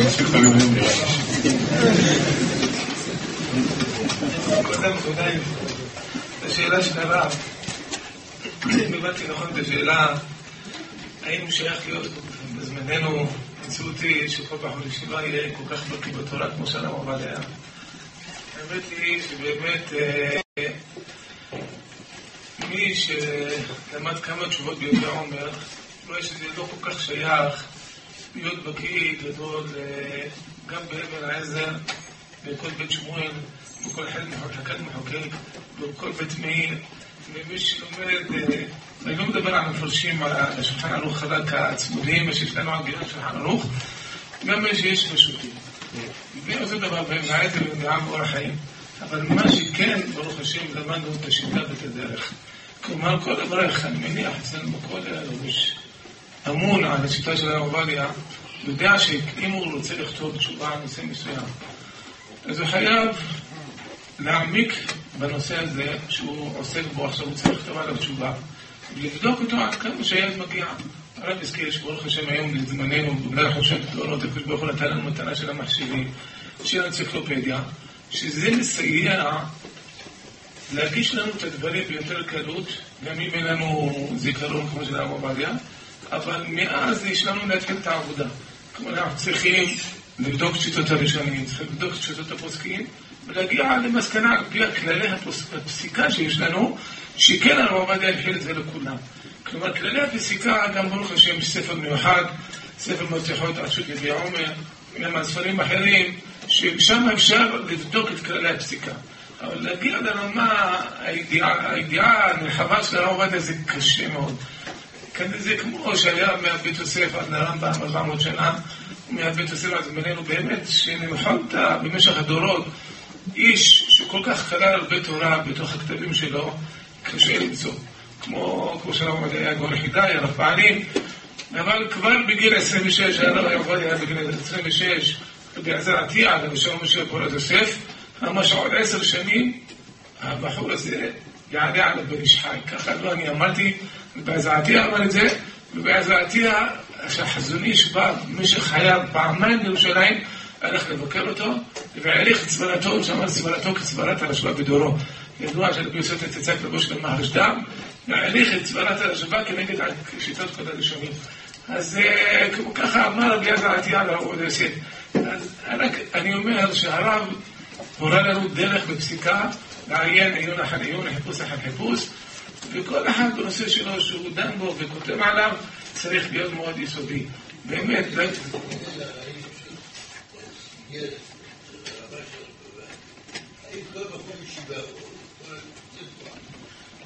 כדי להגיע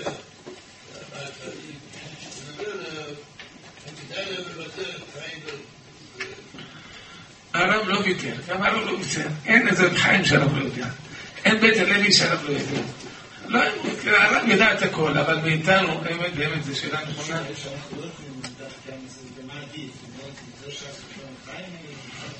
אז אני אגיד משהו אחר. שישאלו את הרב ישי, זכרנו לברכה, שהוא הספיק ללמוד את המשנה במלך. משנה במלך הרב יהודה רוזניס, ידוע שיש לו הרבה מערכות, והיה גם גאון עצום. הוא אומר, אבל בית דברים הרשב"א עוד לא למדתי, אז איך אני אלך למשנה למלך? כלומר, כבר כאן יש התייחסות. מה להקדים? גמרא, ראשונים, ידיעה נרחבת על פני כל הש"ס, לכל הפחות עם הראשונים, או להסתפק בכמה מסכתות, ולעיין הרבה עיון בדברי הפסוק. נכון, נכון.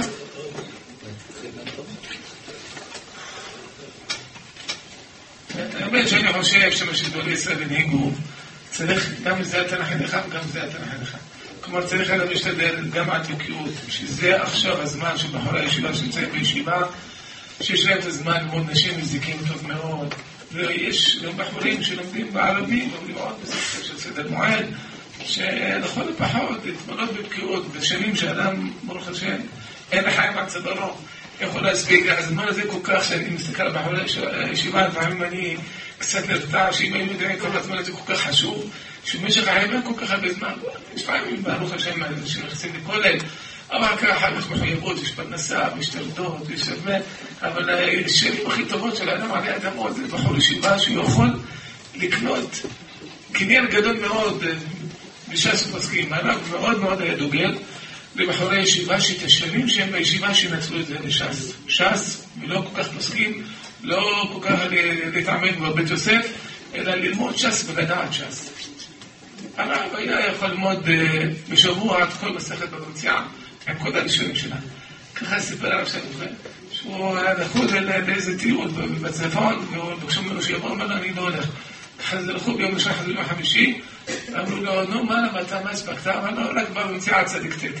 kod הראשונים. כל הראשונים וכל הרעש ברמב"ן, מירי, זה מה שהוא עשה בשבוע. אז זה לא כל אחד מסוגל לעשות את זה, אבל לכל פעם...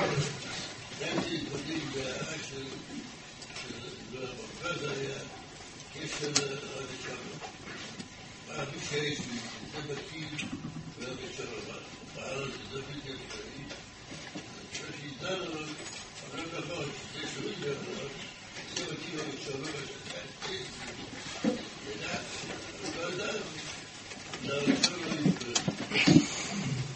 כן, אבל אני חושב, אני לדעתי, מה שהנהיגו גדולי הדור בישיבות, צריך להמשיך עם זה. בחור, ברוך השם, שנמצא בישיבה, צריך רוב עיונו, להיות בש"ס, ולא צריך להיזהר בפיזורי נפש. לא לחפש, לדעת כל כך הרבה דברים. ושמעתי שגם בישיבות הם מכניסים חסידות. חסידות וכל מיני דברים מעניינים, זה לא נובע, מושכים את הלב.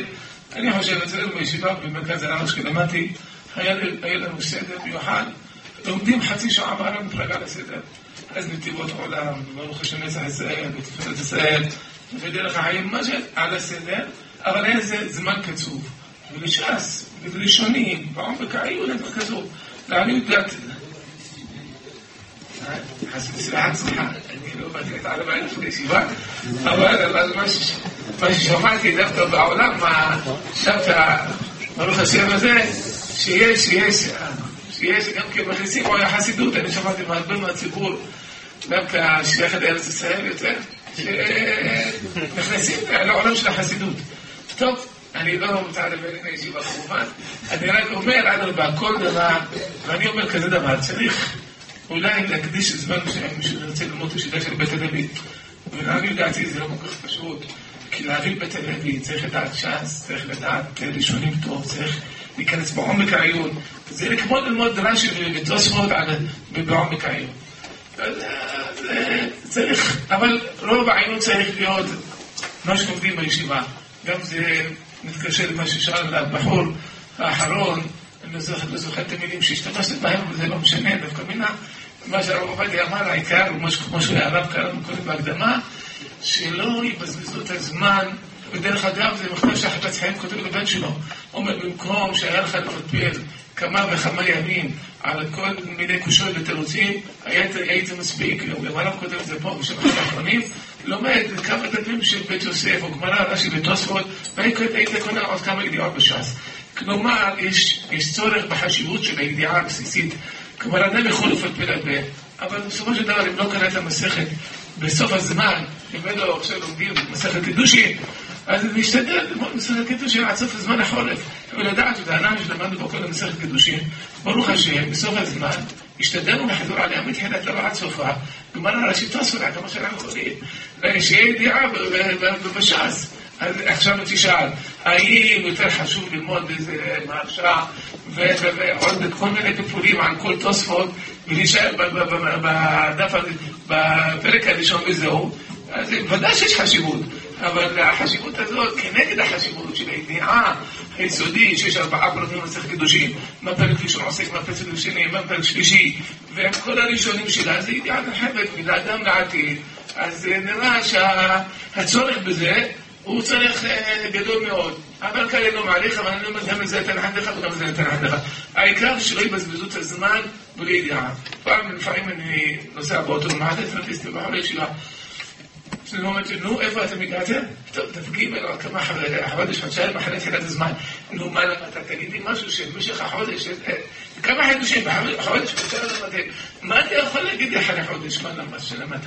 כלומר, מה שצריך שאדם יהיה לו קניין, כמו שאומר חז"ל. טפח ועומד בתשעה, עשרה טפחים ונופל.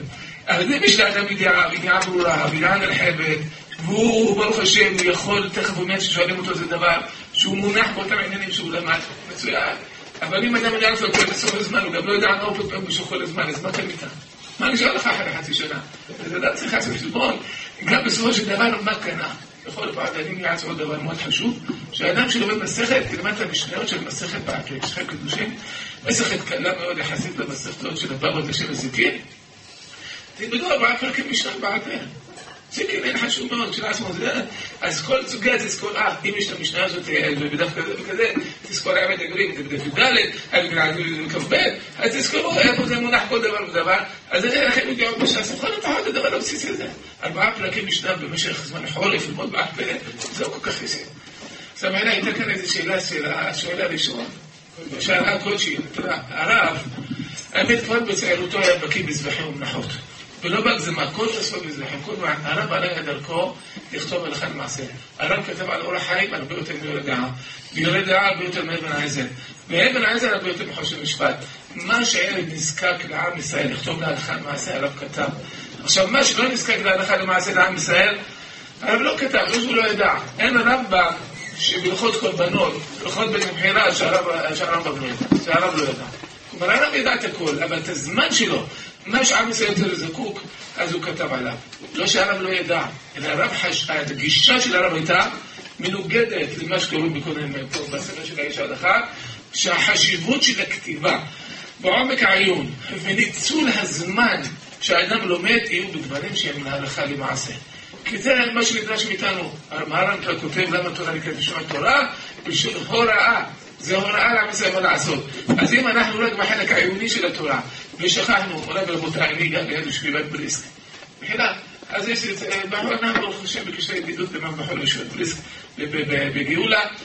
אז הם באים אליי, ואני אומר להם, אני אומר שבשבת אנחנו נפגשים, ברוך השם, ואני אומר להם לפעמים הלכות פשוטות, אומר להם רבותיי, אדם שעושה את הגרעינים, הוא מתעסק אחת בקליפות של הגרעינים, אתה לא יודע, זה מוקצה, זה הלכה מפורש בשולחן ארוך, בסימן של חטא, איזה הלכה מפורשות, אתה לא יודע שאסור לבטל כלים מהיכנו, ואני מתייחס מה זה בטל כלים מהיכנו. עכשיו השאלה, מה שימת הלב היותר גדולה שאדם צריך לשים לכל הפחות עם אדם שעושה את זה ביום, חצי שעה ללימוד הלכה, והוא לא מתחיל לוחות שבת, יש שטחות בורר, יש חוד טוחן, יש חוד מרשם, יש הרבה הלכות, יש הרבה הלכות, שאדם בכלל לא מודע שיכול להיות בעיה.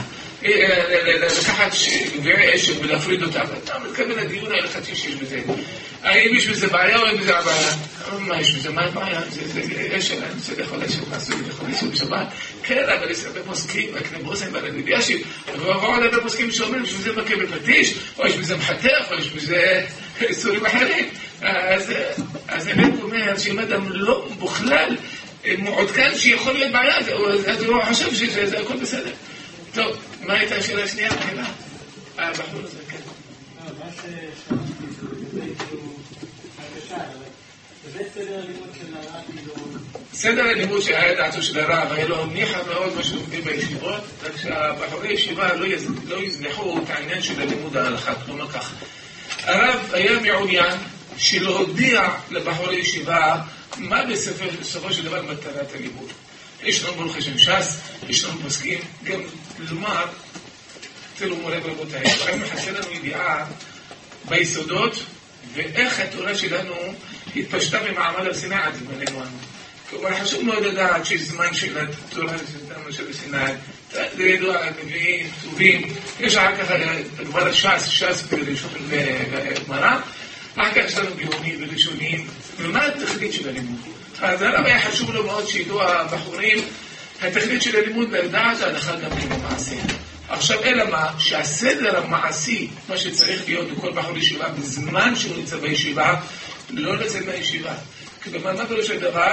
לא רק לא לצאת לישיבה באופן פיזי, לא לצאת מהסדרים של הישיבה. לומדים עכשיו בנה קידושין, אל תתחיל עכשיו ללמוד בית יוסף. אל תתחיל ללמוד לא ילקוט יוסף ולא משנה ברורה, כאילו שיש את הסדר המשלום של הישיבה, שאתה חייב להיות צמוד לסדר של הישיבה. אלא מה, שאתה ברוך השם כישרוני, ואתה יודע שהזמן הזה קצת, אה, אתה יכול ללמוד עוד איזה מסכת מצד בסדר שלישי, או שאתה בזמן של סדר בוקר יכול לעיין ברשב"א וברמב"ן וברק, אז אתה תנצל את הכישרונות שלך ותרחיב את הידיעות. אבל באופן כללי הרב אמר, וצריך להיות בישיבה ורק בישיבה. יש לך הפסקת צהריים, מאחת עד שלוש, יש לך חצי שעה, תלמד הלכה למעשה. תתקדם גם בצורה מסודרת.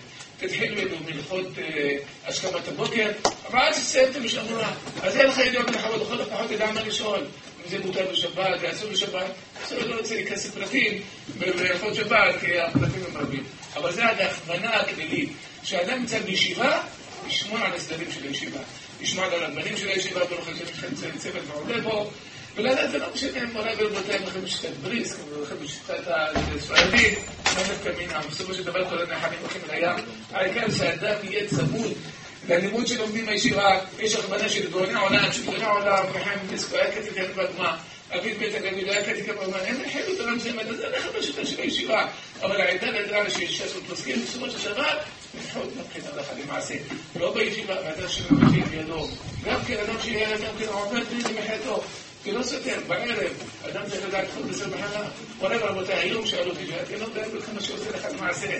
שעמך בית ישראל שואלים, שאל אותי איזה יהודי היום, אמא שלו לקחה, אמא שלו, הוא לקח לבבות, לא מוכשרים, לא מונחים, חטף אותם, מוציא את הדעת שנמצא בתוך לבבות, ושם אותם בתוך תבנית, בתוך התנור, והתחיל לצפת אותם.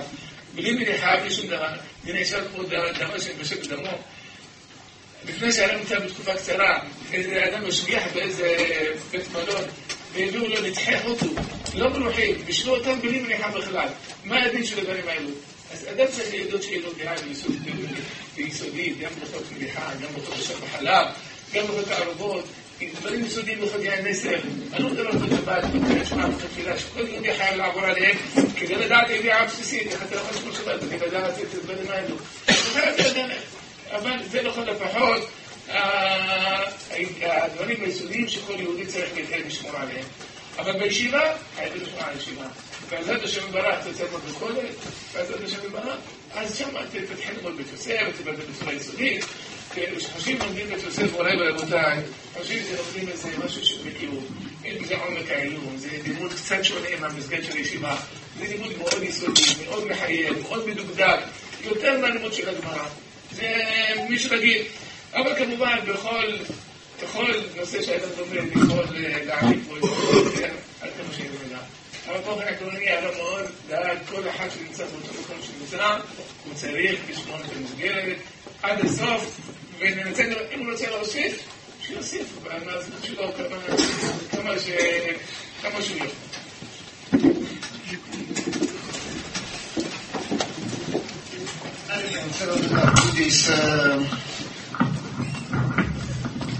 לא רק על הדברים עצמם, אלא גם על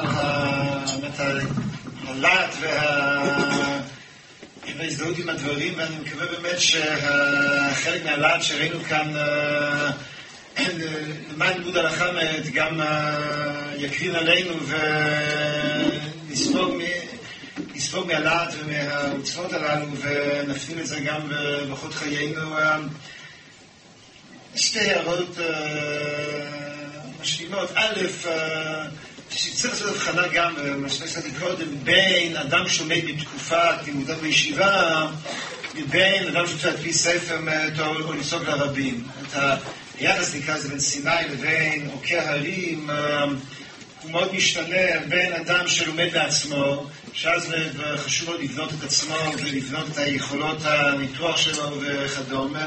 לעומת זאת, מישהו כבר מתיימר לסוף לרבים, הוא מתיימר לפרסם דברים ברשות הרבים, אז היכולת גם להקיף וגם לדעת שבאמת אין משהו שסותר אותו, או שכבר לא קדמו אותו, היא הרבה יותר משמעותית. אז לכן קביעת תוכנית לימודים בישיבה ומה פוסק או מחבר ספרים אמור לדעת או לכוון, מחייבים תוכניות, תוכניות שונות. בחורים בישיבה יכולים לפלפל, וזה טוב, ולפני שמפרסמים צריך לקחת איזשהו היקף נוסף. שנית, סיפור קצר יותר מבחינה אני.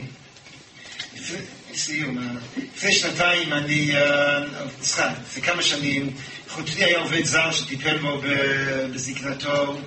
נסענו בפסח מאיזשהו אירוע משפחתי ברמת הגולן, נסענו לכיוון אלון שרות, עצרנו לנהל דלק בבקעה, נכנסנו בית זר לחנות שהייתה לה מכירת חמץ אגב, מה שלא הפריע למוכר למכור לו בירה לנפאלי הזה. בקיצור, הנפאלי יצא את הבירה, המוכר היה מוכן למכור לו למרות התעודה שהייתה כאמור, ואז הוא אומר לנפאלי, אין לי פה כסף, תעשה טובה, תשלם בשבילי. אז אני סירבתי. אמרתי לו, אני לא קונה חמץ בפסח, גם אם אתה שותה את זה וגם אם אתה עושה את הקניין הגבוהה. אני לא... לא זה כרטיס אשראי, בשביל לסבך את העסק, בכרטיס אשראי, במזומן שלי, אני לא קונה חמץ בפסח. טוב, הוא נורא נעלב, ואחרי זה חוטט שכל הילדים קמצנים, אבל על כל פנים, רק דבר אחרי זה בדקתי. הסיפור הזה, שאני מתכנני בחמץ, בשדה חמד, יש כמה דעות בנושא הזה, ואגב, בכל חתונה זה גם הלכה למעשה, מתכנני לפי הקצות, אבל בכל מקרה, מדי פעם אפשר להתקל במציאות בצורה יותר משמעותית, הרבה מאוד עמקים בגמרא, הם היו הלכה למעשה, כל פרק שלישי ברכות, או כל החצי השני של הפרק, וכל סביבות של שירותים, מעולם לא הבאתי את משמעותם, עד שהגעתי לצבא במלחמת לבנון, וגרנו כמו לפני אלפיים שנה, חוץ מזה שהיינו טנקים, וכל הסוגיות האלה הפכו להיות הלכה למעשה לחלוטין. אומרת, כל, הדיונים שם לגבי uh, בית הכיסא ו... וכדומה, פרק תשיעי במצליח, חץ הראשון, הפך להיות לא מציאותי, ופעם נורא מציאותי וכן הלאה. אז כנראה שחלק לא קטן מזה אכן היה הלכה למעשה. האם אנחנו רוצים uh, להצליח פוסקים? אנחנו בוודאי רוצים, אבל צריך לומר משהו, זה תלוי בעיקר בתלמידים. לא מתכוון מי שיהיה פוסק. פוסקים צורכים כי יש אנשים ששואלים שאלות. כשציבור צמא לפסיקה, אז אנשים פוסקים. בתחומים שאין צמאון, או בציבורים שאין צמאון, אין פוסקים. על מנת ששעת הרצון תוכל להצליח פוסקים, אז זה מחייב בראש ובראשונה בוגרים, לא הרבנים של הצמיח, אלא דווקא של הצמיח, שיהיו בעל ש...